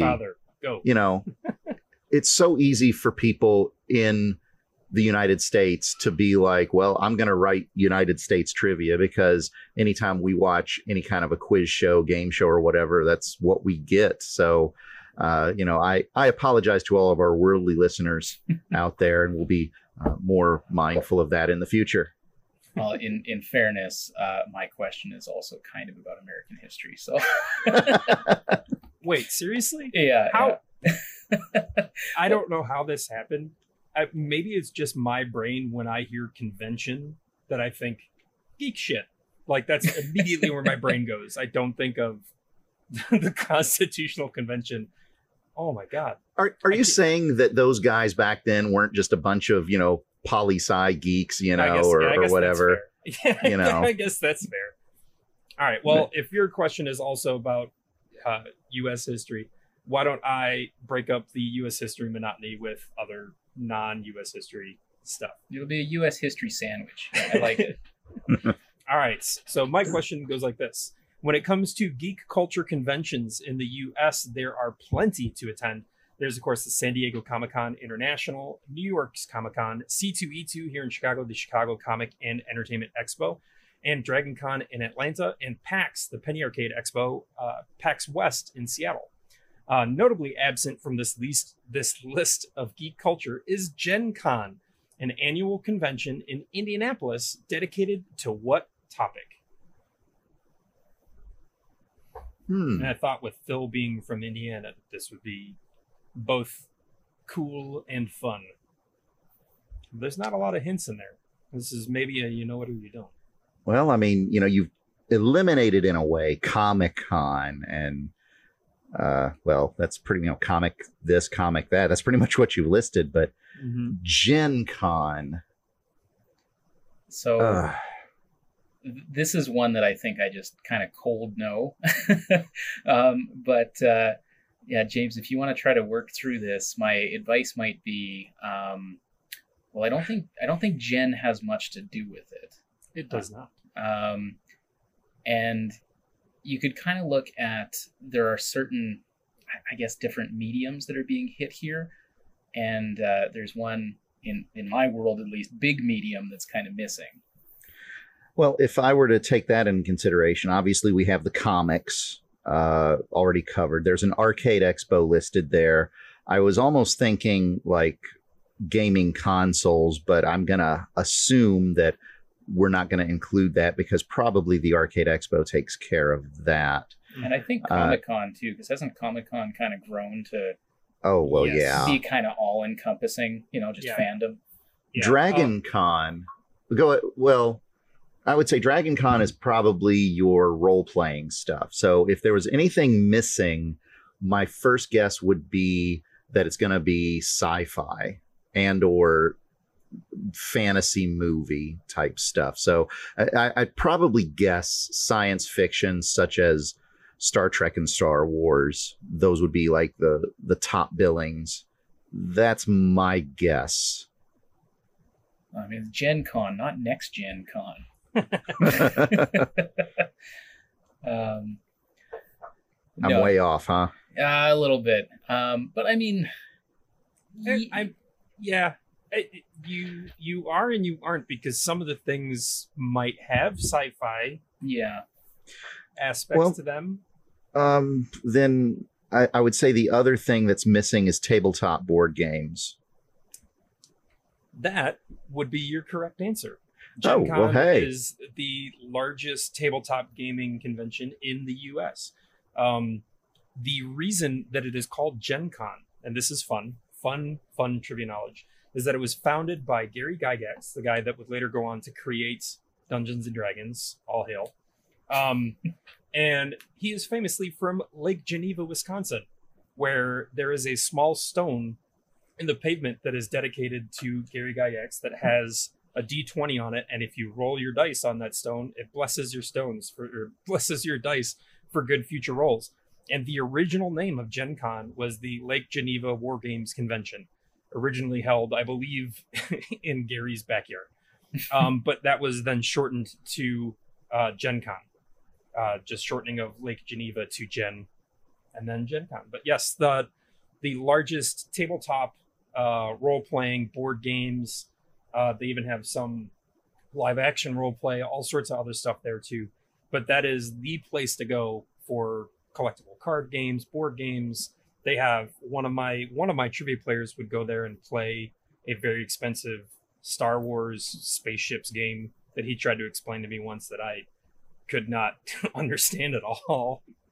But yeah, that's that is Gen Con. When you're going down the list of geeky big conventions, you have all of the the major ones like San Diego, New York, and C2E2 that have become kind of multi-genre things. They're not just about comics anymore. Now they're kind of like pop culture and geeky culture stuff. Um, Dragon Con also falls into that. PAX West is, or all of the PAX ones, but PAX West specifically, they're all video game. Um, but yes, Gen Con would be the the other leg of the geeky table that definitely Yeah. needs to be mentioned when you're talking about conventions. All right, good Um, stuff. That you, your fun fact was actually fun. I'm very pleased to know that. yeah. I like Yeah. the blessing of the dice. That's Yeah, it's that's it's- awesome. It's a thing. The last time that I went to Lake Geneva, um, I did not bring my dice, and I didn't think about it because it was kind of a spur of the moment thing. Um, and then we got home, and I remembered that that was a thing, and I was so mad. I was so, so mad that I didn't bring my dice, uh, or I didn't even look for the stone. I didn't even look for it. It's just it's uh, I believe it's by a fountain on one of the main streets in Lake Geneva.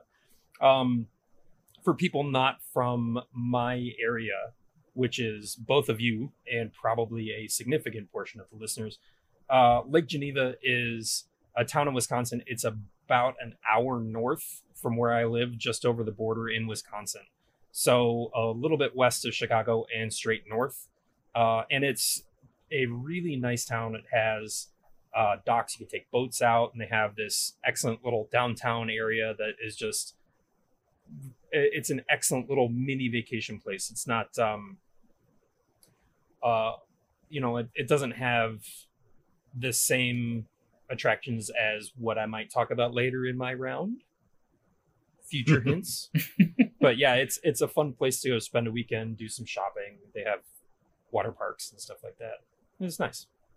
Yeah. But anyway, uh, besides besides Lake Geneva Con, um, what do you got? Do you guys have? My only real concern about this question was that it is. I, I don't like to do you either know it or you don't ones, and I was hoping that the conventions that I picked would leave tabletop gaming as kind of like the only bare spot in geek culture that wasn't mentioned. And so when Jay, when you said that, that made me very happy. But I'm I'm concerned that I that Dragon Con might have thrown a, a wrench in the works. I think I think maybe because yeah, it got James thinking that maybe that was where um, kind of tabletop stuff would be encompassed, you know, and Mm-hmm. and then you know we could we could hear his thought process and trying to think outside of uh, these different mediums. Um, I think what's kind of a disadvantage here is that yeah, Gen Con, the name really doesn't give you any help, right? So Yeah. I think anyone would really hone in on that and try to think of you know what what could GEN stand for, or is that Generation Con, or you know Yeah. what is it General Con? Um, so yeah, I don't know how you could maybe move this around, like because you couldn't flip it and say, you know, what is Comic Con about? You know, well, it's about comics, and you couldn't. Um, I mean, maybe with Dragon Con, um, I, I don't know. Maybe you could flip it around a little bit, but I think it's a fine question. Yeah, I, I I played around with the idea of of throwing in that uh, don't think too much about the name because it was based on its original location. Um, and then I was like, well, that even I don't even know if that would be super helpful. Um, just you know, I kind of wanted to avoid like this Geneva Convention is different from the other Geneva Convention. They're two very different Geneva conventions. I kind of wanted to avoid even mentioning that except for in like the the notes part of the question where I would say, "Hey, it was originally Lake Geneva War Games Convention," but I don't know. But I I mean, uh, I I know that we always talk about the know it or you don't questions, but while this is in effect sort of like one of those, it's still something that I think is graspable and gettable by someone. I mean, you do have notably absent from this list of geek culture, so uh, it it's just something that I happened to stumble in the wrong direction. But hey, once I uh, you know, I had a teammate that said, well, it's not sci fi. And I said, well, then looks like tabletop games is missing. So it's, you know, in a, you have to think about in a team situation when uh, uh, you got a table full of different minds that hopefully you can direct yourself towards the right answer. So I think that this is actually a fine question the way it stands. well, thank you. I I appreciate that. All right. Let's um let's finish off this uh this U.S. history sandwich. Actually, wouldn't it be a tabletop gaming convention sandwich on U.S. history bread? Depends. I mean, I guess I call it a peanut butter and jam sandwich, not a bread sandwich. So yeah, exactly. okay. Um, all right. So yeah, mine. Uh, going back to some American history, but I, I don't know. Like I, I don't know if I'd call it American history, American recent history. Um, while endorsing Mitt Romney in 2012, Clint Eastwood gave a speech at the Republican National Convention where he frequently and strangely addressed what empty object. I I 100% know this one. I 100% do not Oh, you don't Um, remember this? No. Oh my gosh. Oh, Oh, well, you know, I if if I had to just take a, a wild stab, it sounds like it would be an alcoholic container of some sort. that would be that's the the image in my mind that I feel like would be a, a good answer. Now, whether it's right or not, that's another story altogether. now Jay, I don't remember. I'm almost positive that I know who was meant to be there in that empty space. Does that? Oh, I'm trying to. I'm trying to think of a way without without giving it away. But if I, I remember think- correctly, wasn't he speaking to an invisible Obama? Yes, he was. Yeah, uh, that what you just said makes sense now. Um, chances are, if someone is missing from a speech or something like that, there would probably be a place for them to sit. So, is that the answer? That there was an empty chair? Yes. Yeah. Um, That's starting to ring bells in my head now. So, although I think an empty beer bottle would be funny, as Clint Eastwood looking down, you know, just every once in a while. Hey, You I should vote remember when Mitt you were Romney full, empty yeah. bottle. No, I, I like that because maybe maybe you uh, got stuck on the uh, strangely bit there, and yeah, you're picturing a half drunk Clint Eastwood rambling about Mitt Romney here. Um, but no, that was uh, Obama. So he um, was basically critiquing all of Obama's policies to an empty chair. Um, and uh, in a interview with Esquire here, uh, they said when asked what troubles him most in his life, his answer was, "I guess when I did that silly thing at the Republican convention, talking to the chair." so, um, I mean, I I think I think what because I understand what he was trying to go for. Like the idea was he was supposed to be talking to Obama. It well, there was no chance that Obama was going to be at the Republican National Convention. And so the idea was if he was here, I am going to tell you what I don't like about you, essentially. And in order to fill the space, here's a here's a chair to imagine uh, the the president sitting in, you know, so that this works a little bit better. I, I understand where his mind was when he thought that. It's just the the way that it came off when it was recorded and replayed. He just looked like a crazy person talking to an empty chair, which he was. But I mean, like they left out that part where he's like, I'm pretending to be speaking to someone, you know. Mhm. And so yeah, I kind of feel bad, but at the same time, you know, I disagree with him. so you know, whatever. It's a you know, it's a wash in my book. I get it, but Yeah, I will say that I was I was trying to I was thinking about sneaking Obama into this somewhere, but I feel like as soon as I added another person, like if I said uh, addressed what object where Obama was supposed to be or something, then like chair just becomes so obvious. Um, Yeah. Maybe asking for Obama might have been a better way to go about it. Um, you know, he addressed an empty chair. Who was supposed to be filled by whom? Um, but uh, either way, I think it's kind of a, a goofy question, but a little Yeah. fun. And that'd be I'd be interested to know how that would play with uh, a Canadian, a, a mostly Canadian audience, just because I you know I know bits and bobs about Canadian politics here and there, and but I don't think that I would know anything about a convention of a specific party or anything like that. So this this while it might be fairly recent historical memory for most people in the US if they remember this um that might be a much tougher question I like I don't know how much you guys pay attention to American politics especially like the minutia that happens at the conventions and stuff I think it depends on the the meme ability. You know, yeah I guess that's true yeah that is a very Uh, meme-worthy so- thing. yeah. If uh, if he's seeming like a crazy guy uh, talking to an empty chair, you know that it was it was cut down to a 10 second GIF and it floated on up here. So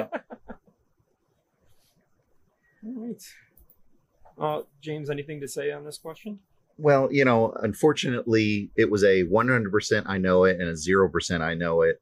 And, uh, you know, unless the question were changed, or actually where you said, you know, if uh, it was addressed as there was an empty chair who was supposed to be in it, I feel like that I probably would have had at least an educated guess that I could have come up with. yeah, Uh, but then again, I was on a team with somebody just now that knew the answer or at least could say, hey, you know, Obama was supposed to be there. And then that just instantly triggered, oh, yeah, I remember the, the empty chair thing now. So uh, I, I see no fault in the question. Uh, you know, just a, a little bit of an adjustment for the audience. You know, it, it really just, it's one of those things. It depends on who remembers those things. And it Yeah. just turns out that I'm not a political guy, so I, I didn't really remember it too well. yeah overall I I liked two thirds of these questions at least better than mine. um, so if you would like to tell us which of these you liked the best, uh, why don't you head over to quadriviapodcast.com and cast your vote. Um, you can pick which of these three questions you like the best and let us know which of us should feel proud and which of us should feel shame. I already know it's me. That should feel Uh, shame. don't get down on yourself there. We should all feel equally shamed. yeah, we should we should feel equally ashamed that we let Corey to be in charge of the of the website so that he always wins. That's that's what we should feel shame about. But uh, as I as I spoke about a little bit in my question about Lake Geneva, uh, uh, I said a little bit about water parks and figuring that we were talking about breaks and taking time away. Uh, I have a round of trivia about amusement parks that Oh. was a request of one of my patrons um, that I figured might work well. So you guys feel like answering some questions about amusement parks tonight? Yes, It sir. sounds pretty fun. Yeah. All right. Um, I went through and made sure that all of this information was still uh, correct. So, as of this recording, which is mid mid 2021, uh, all this information is correct. But in the future, if somebody builds a bigger or taller or faster roller coaster, uh, it's not my fault because I'm not there yet. Mhm. All right. Um, let me get these copy pasted. All right, your first question is this one. In 2016, Disney announced that the Tower of Terror ride at its California Adventure Park will be closed and replaced with a similar ride featuring characters from what Marvel franchise? Okay, so Hmm. this is um, I I know about this one uh, because I love the Tower of Terror. I've only been there once, but I thought it was the coolest thing. Um, and you know, controversial opinion here. I don't think Marvel is the coolest thing. So I was a little bummed when they decided to change it. Um, so yeah, I've I, I cold know this one. Um, but James, do you want to take a, a stab at it? Uh, you know, the only thing, and this was even in 2016, and yet I mean, I'm not a, like a, a huge Disney or Marvel fan. I try to keep up with little bits of news like this, but it's not something that I heard. And the only thing that I can think of recently is, aren't they making a Tower of Terror movie right now? I think they are. Yeah. Yeah. I believe, I so, believe that that is a thing. Yes. so for them to have changed this almost sounds like, well, now they're they're missing on some of the promotional on that. But uh, oh gosh, I mean, you know, how many Marvel franchises could there be? There's only so many movies. Yeah. There's But, like- a thousand. There's so many. But I mean, for Tower of Terror, now Yeah. I I wrote it once many many years ago, and if I'm not mistaken, the elevator car that you're in kind of goes along a track first, does it not? Mhm. Yeah. I mean, so uh, you know, I imagine there would be a little bit of storytelling there, but in what what Marvel storyline would it be like, oh, we're lifting you way up, oh, we're dropping you way down? I, I think it's a it's a prison break, if I'm not mistaken. I, I, I might be wrong on this, but I think it's a prison break, and I You know, know- that it involves a raccoon. You know, before you said raccoon, it's like I've only seen a very small handful of Marvel movies, and two of them happen to be Guardians of the Galaxy. And I believe that there was a trash panda in one or two of those. so It's way worse. I- it's way worse. yeah. I, I then I'm gonna assume that Guardians of the Galaxy is probably the answer. Then That is correct. And Jay, you are right. It is a prison breakout. The, the name of the ride, formerly Tower of Terror, is now Guardians of the Galaxy Mission Breakout with an exclamation point. Um, that in specifically in the California Adventure Park was uh, replaced. So just that Tower of Terror. There are still three other Tower of Terror rides uh, at uh, Disney Studios. Um, there's uh, Disney Studios in Paris, and I think there's one at Tokyo Disney. I could be wrong, but there's still three other ones, three other Tower of Terrors that are still the same, that are not Guardian of the Galaxy in other parks. The problem was is that they were building up that area of the park to be a Marvel area, and so they kind of just took that ride, and made it Marvel themed, and built around it instead of tearing it down and building something totally new. So that Huh. is that is the story behind that. But it was first opened, I think it's like a month after uh, Guardians of the Galaxy Part Two was released. All right, very well done. Let's move on to question number two, which is this one. Uh, operating 26 parks in Canada, Mexico, and the U.S., Six Flags is one of the largest amusement park corporations in the world. The company's name is derived from its first park, which is located in what state? The park's name is a reference to the six different nations that have governed the state. I think this is the one that I might know cold. Yeah, I, I don't cold 100%. know this one. um, I didn't realize that six different nations have governed this state. I can definitely think of obviously two. Um, but, you know, it, it wouldn't surprise me that four others have had a piece of it. I mean, from what I, if I'm correct, this is a fairly large state. So I, I that's my inkling. So those are my clues for you. Uh, you're saying it's a big state. Um, yeah. I I've got no a- guess here. It's Alaska. Um, but I'm, Well- I'm ba- based No. solely on what you said. I'm going to say it's bigger in Texas, and I'm going to say that's where you're leading me. Um, I was kind of thinking California for some reason, um, knowing very little about the states that you guys uh, live in.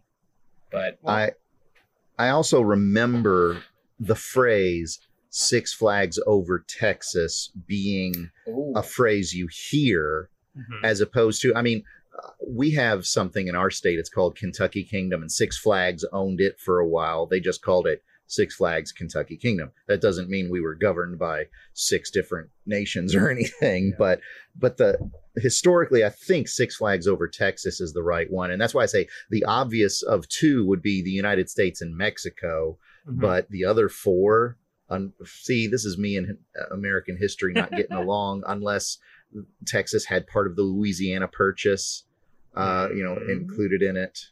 You know, that Uh, would be the I- third one. I got you. I got you, baby birds. Don't worry, I'll feed you. so you you did get it correct. It is Six Flags over Texas, of course. The right. state of Texas was the very first of the Six Flags parks. The Six Flags themselves, uh, I don't believe that this is the correct order, or rather, I can't guarantee that this is the right order. But the Six Flags are, or the six countries are Spain, France, Mexico, the Republic of Texas, Confederate States, and United States. And in recent years, uh, when the park first opened and in different places around Texas, they have all six of those flags flying in a design, of course, you know, showing the history of the state and everything like that. They do not use the Confederate flag uh, as it is associated with the, you know, the, the quote unquote stars and bars with the blue X and the stars. They don't use that flag. They use a different flag to represent that time. Um, and they don't have those flags up over all their parks anymore. They used to and now they're just represented by uh, six different colorful flags in all of their their Six Flags logo is like the six flag poles with the six flags on them. Uh, so they don't they don't really talk about it, but that is the history of where Six Flags got its name. Is the the saying Six Flags over Texas. yeah. Well. I, I had I am appreciating the anecdotes in your questions here. So I feel like I'm thank you. learning Appreciate- something. Yeah. trying to- I'm oh trying my to help out. gosh. Try to help out. Uh, there's there's one of them that has zero anecdotes, so we'll, when we get there, I'll have a good laugh. Um, number three is this one featuring 72 rides, including 18 roller coasters. What theme park located along Lake Erie holds the record for most rides in an amusement park? Ooh. Um, Lake Erie. That's going to be. Is that New York? I cannot tell you. Is that no, the well, one? I'm. Is that I'm the one Toronto's on? partner, I, I don't know my Great Lakes. Hmm. And the the only reason I'm aware of this, and I might not even be correct, uh, the only reason I'm aware of this certain park is because I was uh, I, I I attended an engineering school, and there was somebody who's going to be a roller coaster designer, and he worked up in Cedar Park. Now, if that's along Lake Erie, great. Synergy and serendipity are with us. If not, I really don't know if I could pull any other answers. Yeah, my so my knowledge definitely breaks down here. Like I know a bit about Disney World, Disneyland, Universal Studios, um, and maybe if it was something in Canada, like uh, I'm I'm hoping that there's a West Edmonton Mall question coming up because I've been there. Um, but uh, I'm thinking Lake Erie, and I was thinking around you know Toronto or Hamilton. But if it was if it had anything to do with Canada, um, Jeff would have put Canada in the in the question. So I'm I'm going to defer to you, James here. And and it's not called Cedar Park, is it? It's ah, I can't think of it. It's you're really close. It, I know I'm I really would- close, and I- I can't if- think of it. if this was a live game and you wrote that down, I would probably accept it. Just because uh, you would have all but the last few letters of the second word correct. Uh, the correct answer is Cedar Point. Cedar and- Point, yeah. Yeah, it's uh, by Sandusky, Ohio. Uh, I think it's the southernmost part of Lake Erie, because I know it. I know it points up and goes in over by Pennsylvania and New York. But um, Cedar Point is when it comes to roller coasters in the U.S. That is one of the ones. If you are a roller coaster crazy person, that is one of the ones you go to. Um, it has the most overall rides with 72. Um, it has 18 roller coasters, which is second place for most roller coasters. Uh, Six Flags Magic Mountain holds the record with 20. Um, but Cedar Point, uh, from the inception of the Amusement Today magazine in 1996 uh, until 2013, uh, for those 16, oh, I'm sorry, 1997 until 2013, those 16 years it won Best Amusement Park, the Golden Ticket Award for Best Amusement Park for 16 years straight, and has uh, consecutively held second place and then later on third place uh, uh, to a couple different parks once they began to, to do international parks on that list as well. So it is hands down one of the best amusement parks in the US. So highly recommend. I've been there a couple times. They have one or two good roller coasters. Um, well, out of 18, you know, one or two of them is going to be pretty good, I guess. yeah, they they have. Um, uh, well, I could talk about uh, other stuff here in a minute, but uh, sadly, I didn't get too international. But here's an international question that doesn't have anything to do with Canada. Um, number four, the Portaventura theme park complex in Catalonia, Spain, features an entire theme park dedicated to what auto manufacturer? This park features the tallest and fittingly fastest roller coaster in Europe. Um, so fastest roller coaster, we got to be talking about fast cars here. Um, Hmm. and Catalina, Spain. I feel like I feel like I should be able to tie a car to Catalina, Yeah. Spain.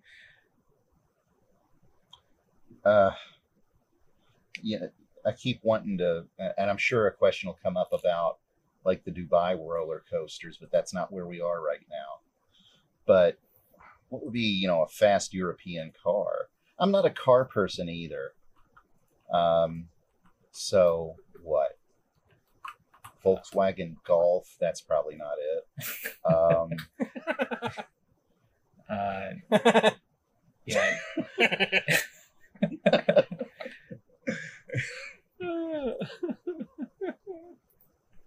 I mean, I, I was I, don't. Yeah. I was thinking Ferrari uh, is kind of where I was going when I think fast cars. Um, is isn't that Italian? Am, am I am I dumb? or is that It- Spanish? I think I think it is Italian. Uh, just because you know it's in Spain doesn't mean that it has to be dedicated to a, a Spanish automaker. So Ferrari would be a, a fine enough guess. You know, I mean, the only other things I would think of would be like Porsche or uh, for you know Ferrari. So uh, I doubt that there would be a Porsche. Uh, and is it Porsche or Porsche, by the way? How do you say it? What do you say? I've always said Porsche when referring to the car, but I've known people named Porsche. Yeah, I, I, I Yeah, agree with Jeff yeah. there. Okay, Um, well, I'm, I'm just thinking Ferrari has kind of the most um, I don't know. I am not a car guy at all, and uh, like when I think what's a good car, oh, a Ferrari, yeah. so um, I could I could maybe see like a Ferrari roller coaster or Right. um, oh what what's the other one I'm thinking of? Um, or what's what's the company that also makes the jet engines? Uh, Rolls Royce. well, I thought about Rolls Royce, but that's I feel like that that's more luxury versus speed. Yeah. At least you know in my mind. And you know, would a Rolls Royce theme park really be like, you know, something you'd want to go to? No, that seems like they'd be serving lobster tails and stuff. You're right. It's maybe yeah, not which about is already speed. yeah overpriced. So I I agree that we should go with Ferrari. Let's do it. You agree correctly. It is Ferrari. Sweet. Uh, Awesome. Portaventura features Ferrari Land, which is home to the roller coaster called Red Force, uh, which is similar. It's a launch coaster. So if you've ever seen those, that's the the ones where they you sit in the car and they don't drag you up and drop you down. They just shoot you out like a cannon. Uh-huh. Um, and it's called Red Force, and it goes up 367 feet, and it goes faster than 112 miles an hour, or uh, it's 112 meters tall and it goes 180 kilometers per hour if you don't use equal cheeseburger units. um, Thanks for the But- conversion. you're very welcome.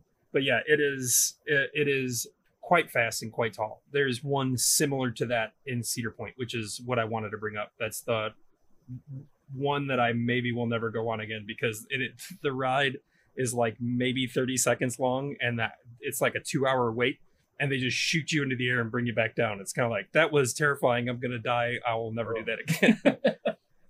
but that's neither here nor there. Uh, question number five is this one, which I'm copy pasting right now. Bing. Uh, located in Bristol, Connecticut, Lake Compounce is the oldest continuously operating amusement park in the U.S. Did the park open before or after the Civil War? Ooh, I like you giving me a 50-50 here. Yeah. And when I say before or after the Civil War, why don't we say from the very beginning of the Civil War? We'll call it 1860. So did it open before or after 1860? Well, let's see. I mean, let's just take into account what an amusement park in 1860 might have. um, I, you know, I'm trying to think of, you know, like technology because I remember like in Disney World when I was young, they had the Penny Arcade, which had those, you know, crank cartoon movie things that literally cost a penny. It's like, oh, look at the old timey stuff. It's like, I don't know if they would. You know, 1860 seems really early for something like that. You know, but that would be the kind of amusement you might see. Uh, maybe. I, what kind of rides would they have? Horse-drawn carriages. I'm thinking being like Hey, you know that thing you use to get around every day? Here's another one, but it walks in a circle. Steam powered bumper cars. you know where I'm going with this, and Uh, I don't know. Like when I see something like this, it's just it wouldn't be an interesting fact if the answer was that it opened after the Civil War, because all amusement Yeah. parks opened after after the Civil War. um, so like I'm leaning towards before just to make it an interesting fact because Jeff has given us a lot of interesting Yeah. facts so far. But then again, maybe this is a red herring, not so interesting fact. I, I don't know.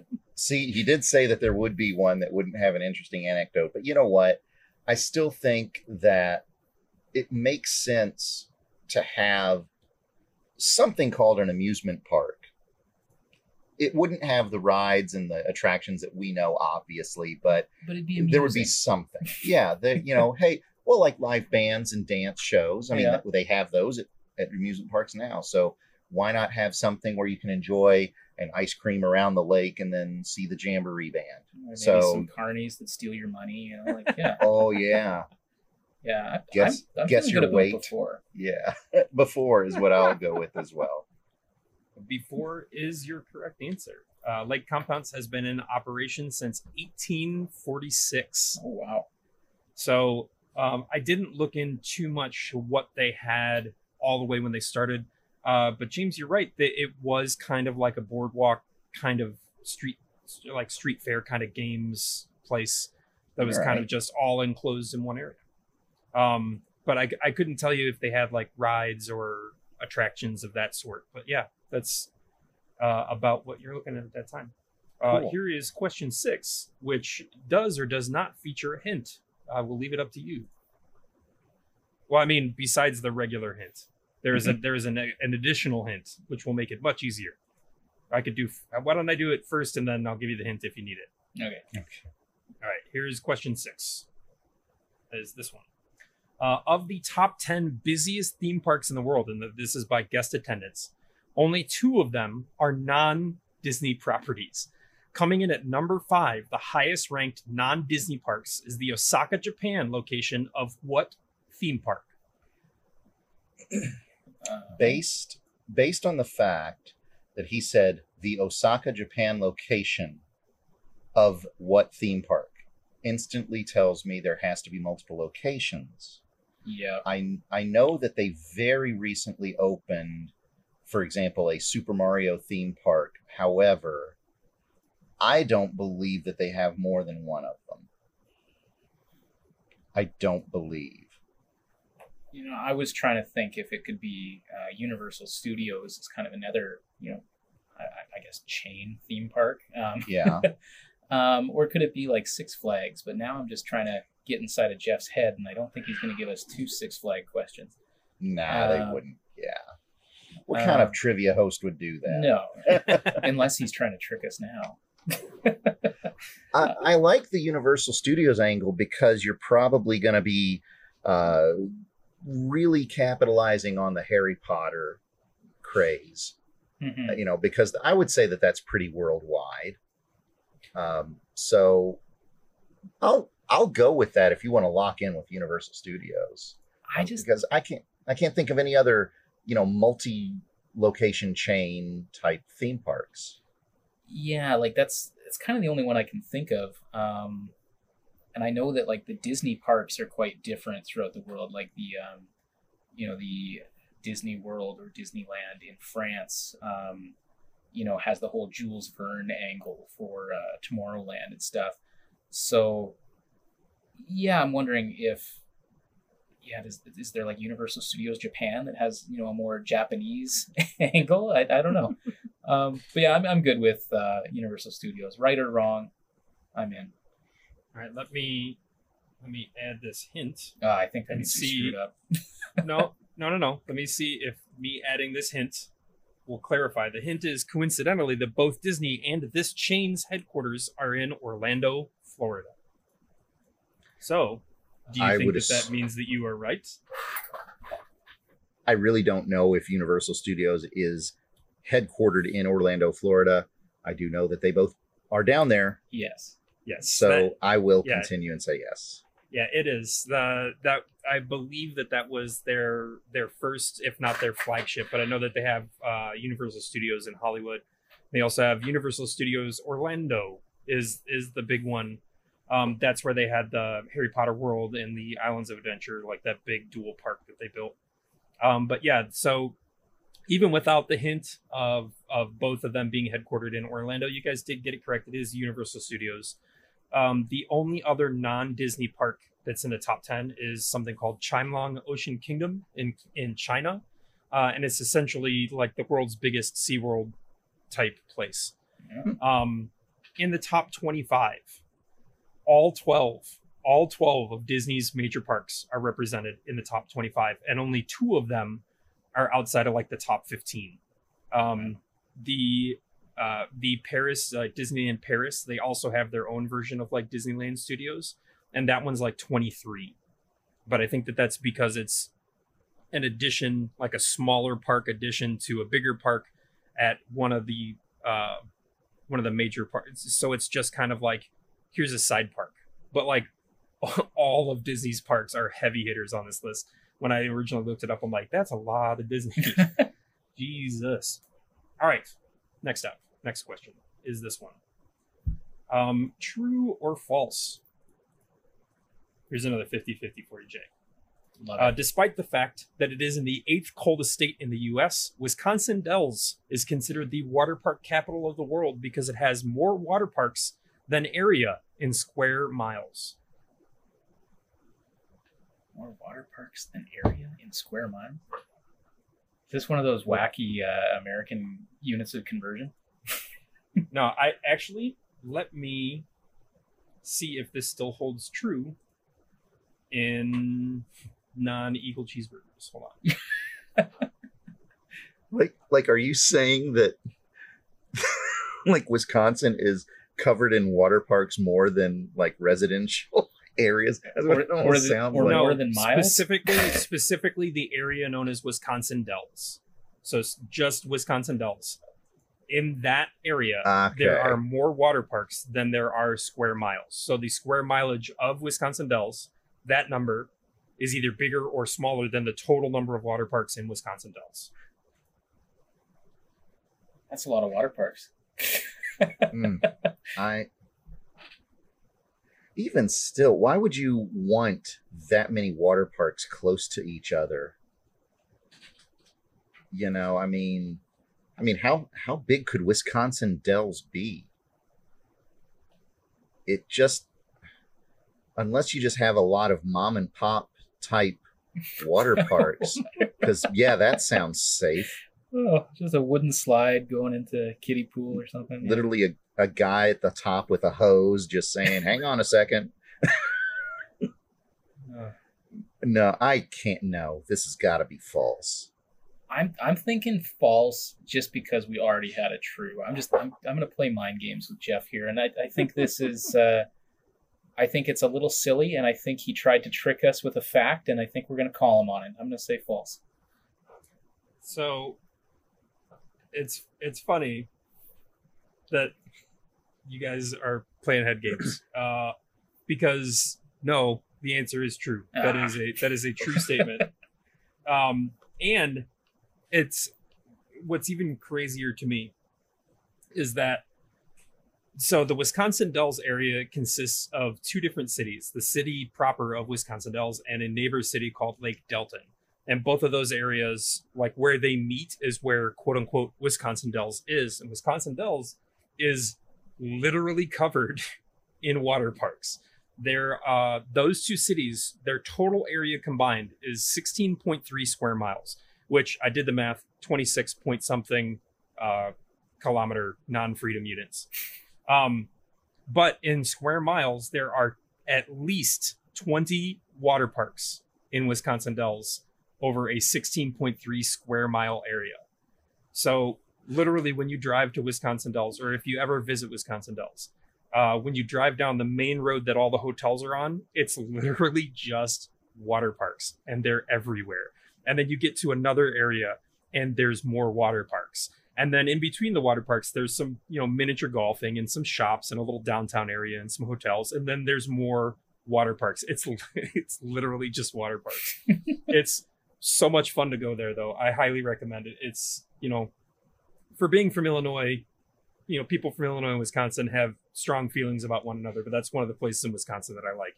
Not Green Bay. Green Bay can suck it. But, you know, the Lake Geneva and Wisconsin Dells are both okay, if you ask me. You know, if it's the eighth coldest state, um, it just means that they really value their summers, and when they Yes. do get warm weather, you you want to be able to just throw a stick and hit a water park. You know, you don't want to think about it. You just yeah, want you don't be want to go too far. It's it's warm today. It's gonna snow tomorrow.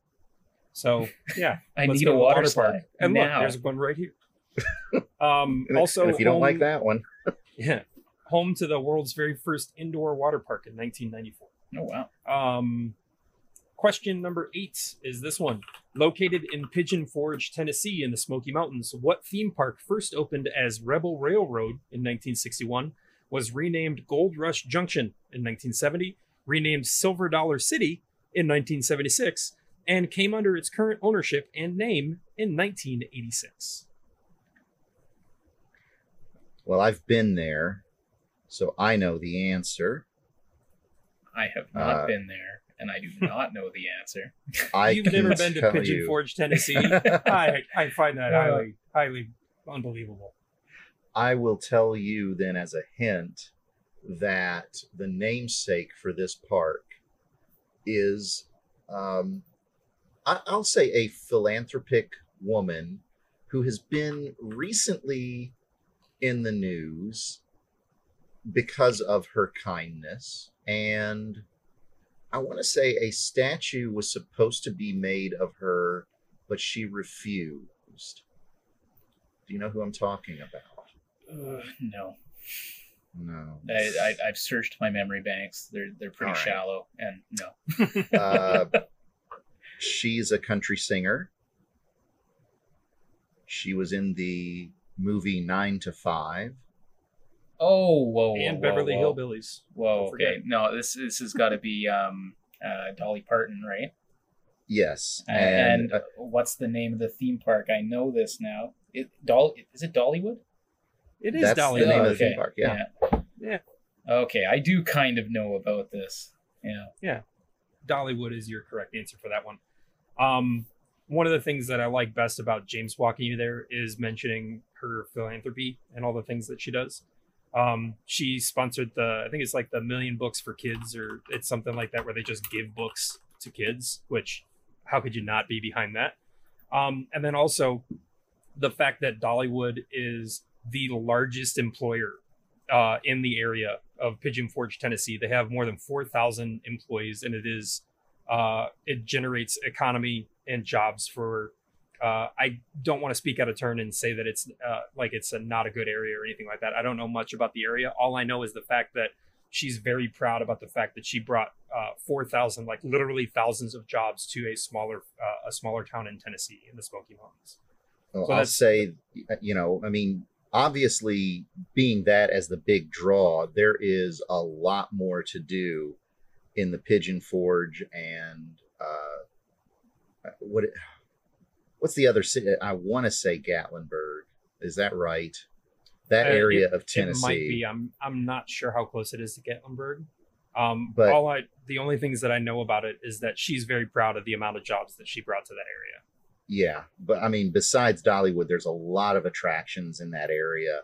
So if you know, if Dollywood was the catalyst for it, either way, you know, it's it is a pretty nice place to visit. My uh, daughter just had her eighth grade trip there, and they spent a day at Dollywood and at a few other places uh, down there, and they had a great time. So it's definitely uh, a good place for for kids, for families, and everything. So good job, Dolly. Thanks so much. All right, question question nine, kind of breaking away a little bit, but not really. Described as a family amusement park unsuitable for children, Dismaland Bemusement Park was an art installation created in 2015 by what artist? oh, I know it, but I kind of don't. Is is this a Banksy thing or am I, am That's I out to lunch? this is exactly what I was thinking. It was Banksy. Now, since you said that, I'm just gonna have to say that's got to be the answer. it, it it seems like the kind of thing he would do. Um, it also seems like the kind of thing that maybe I would have heard about.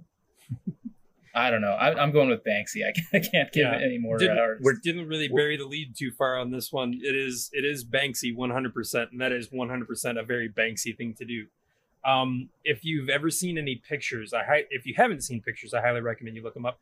Uh, what he did was essentially create a quote unquote amusement park um, with statues and artwork and art installations from a, a, a few different artists uh, with a lot of his own personal work, but he made it look like a decrepit, broke down, like old amusement park that nobody cares about. And it's kind of like this holding a mirror up to reality type shit that he always does. Um, and the the pictures of the complex itself, it has like a like a enchanted castle in the middle, but the castle looks broke down. It has like a water feature that doesn't look like it's taken care of. There's a bunch of other stuff built into it, and it only existed for only a month um, uh, in the fall of 2015. Uh, so he had everything built up, rented out the area, allowed people to come in and kind of go like, "Oh, this is depressing," uh, and then and then tore it down a month later. But yeah, I if you haven't seen images of Dismaland, uh, it's essentially an art installation that looks as if it's it's a a broke down, non cared for old amusement park. It's it's very cool looking. Uh, I don't know if I would have traveled all the way. Uh, I think it was in. I'm not going to remember the name of the city that it was in because I don't have it written down in front of me. But I don't think I would have traveled to England to go see it. But nonetheless, still kind of a amusement park related thing. You, I you know, our uh, our Six Flags Kentucky Kingdom was shut down for well over a year or two, and probably probably looked like a Banksy uh, installation for a little while there. Uh, it it actually reopened pretty recently, and it, it's back in business, and we had visited it. It's, it's all good. So yay for Kentucky Kingdom. I just I just like the fact that he described it as a family amusement park unsuitable for children. unsuitable for children. All right. And last question. Question number 10. With nine locations currently in four parks in the works, what theme park chain dedicated to a single product opened its first park in 1968 in Billund, Denmark? I was really holding out for that West Edmonton Mall question. I was I was so primed. The largest indoor roller coaster. Oh, okay. Um, nine locations What- currently. I, I think I know this one. Especially, you know, Denmark really solidified it for me.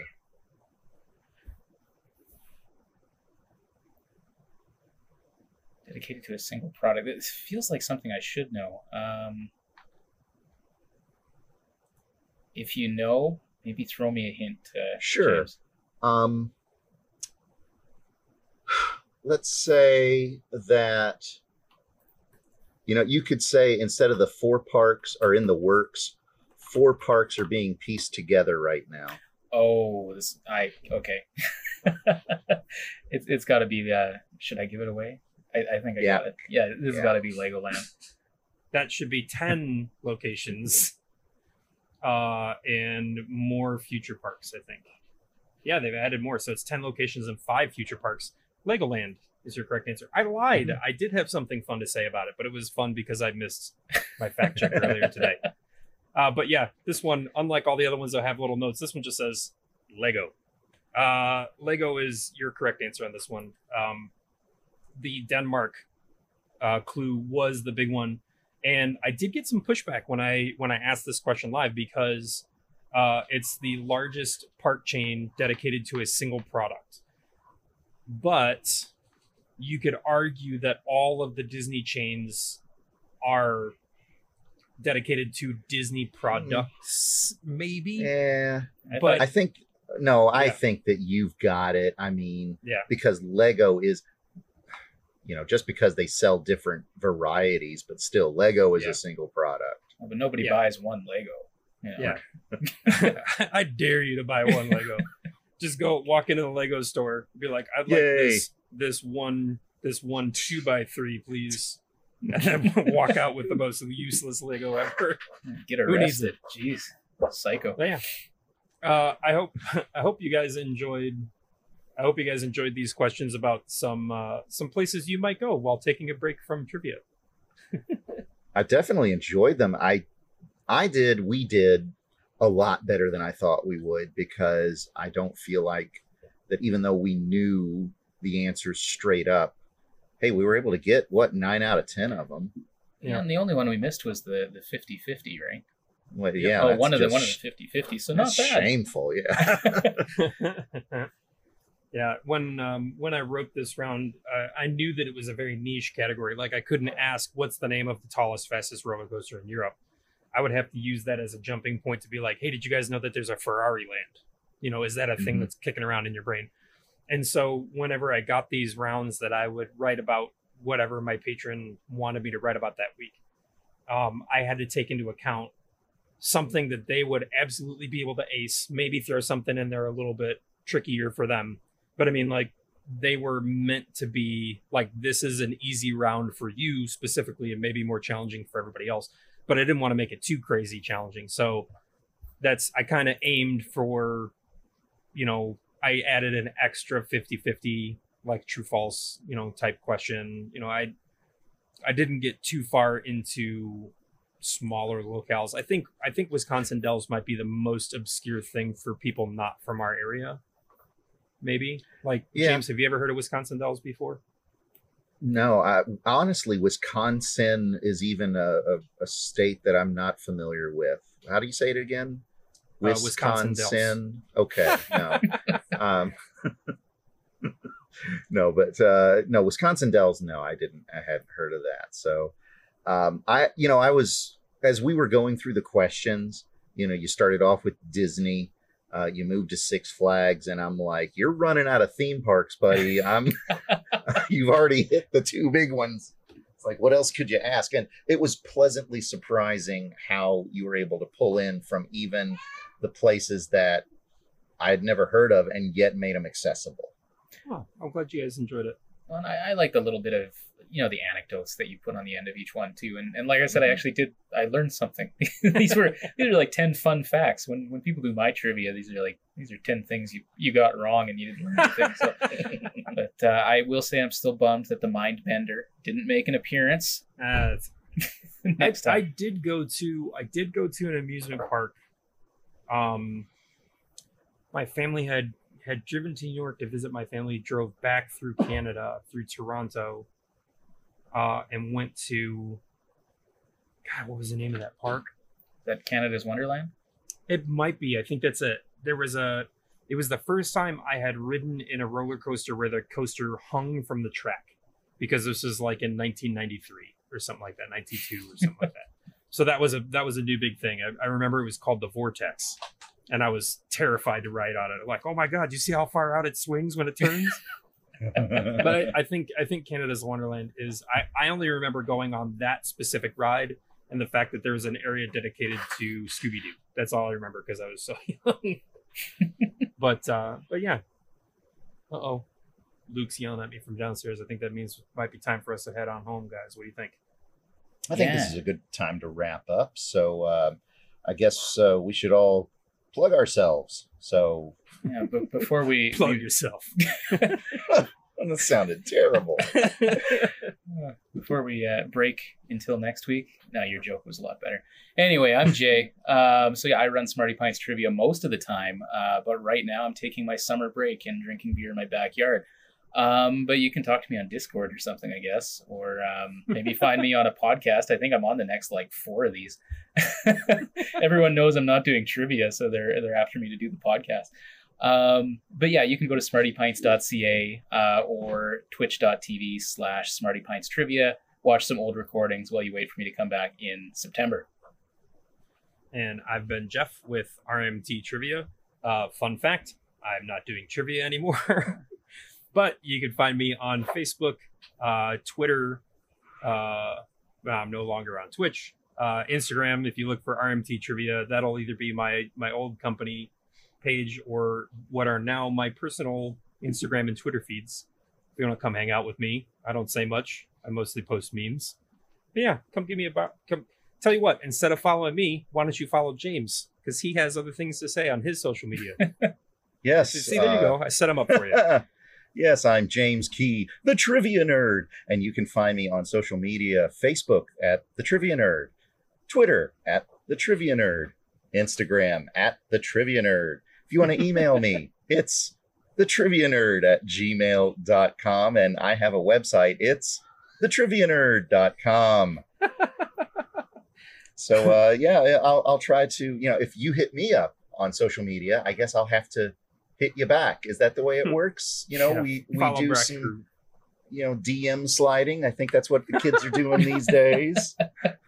Uh, and uh, I'll tell you what, if uh, you don't want to talk to me and you want to talk to some of the Quadrivia people, we have plenty of social media outlets and inlets to do that way. If you want to email us, you can find us at quadriviapod at gmail.com, Twitter at quadriviapod, and Facebook at quadriviapod. We have a website. Actually, we have what about uh, 28 websites? I'm sure Corey could tell you some of them, but the main one, quadriviapodcast.com.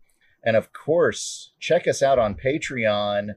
Quadrivia is where you'll find us, and uh, any support that you can give uh, is always appreciated. If you're unable to give monetary support, just tell a friend that you listen to a bunch of weirdos talk about writing and hosting trivia online, and maybe they should give it a listen. And who knows, if you're a Patreon supporter, you might hear uh, different rantings and subjects on uh, myself and Tipster on game shows, or maybe You talking uh, about ska music? ska music Forever. if you if you want to hear a little bit about that and just listen to me talk about how I was a, a DJ in a former life for two hours a week, uh, you know. So just uh, however you want to do it, just uh, get a hold of us. We'll be more than happy to talk to you. And of course, you know the keyword challenge and and a lot more. Uh, so Quadrivia Pod is where you'll find us mostly online. So that should do it for us. Yeah. I think we're. I think we should take a break from recording this episode. All right. There you go, Jay. I'll I be used, back, I used yeah. your joke again later. Thank you, thank you. we still we still have to figure out how to do an outro. What about what if I had one of my kids come say bye? That would be think it- cool. I Yeah. think it would work. Oh, that, that'd on, be let me- nice. Let me page the children. Hey, kids! Tiny versions of me that are loud. Come up here and say goodbye to the podcast.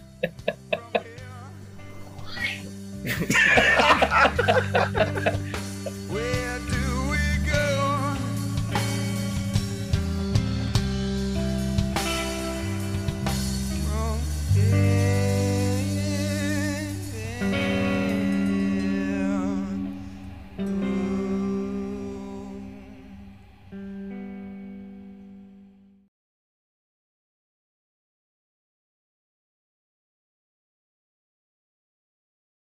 Wait, why'd you say why?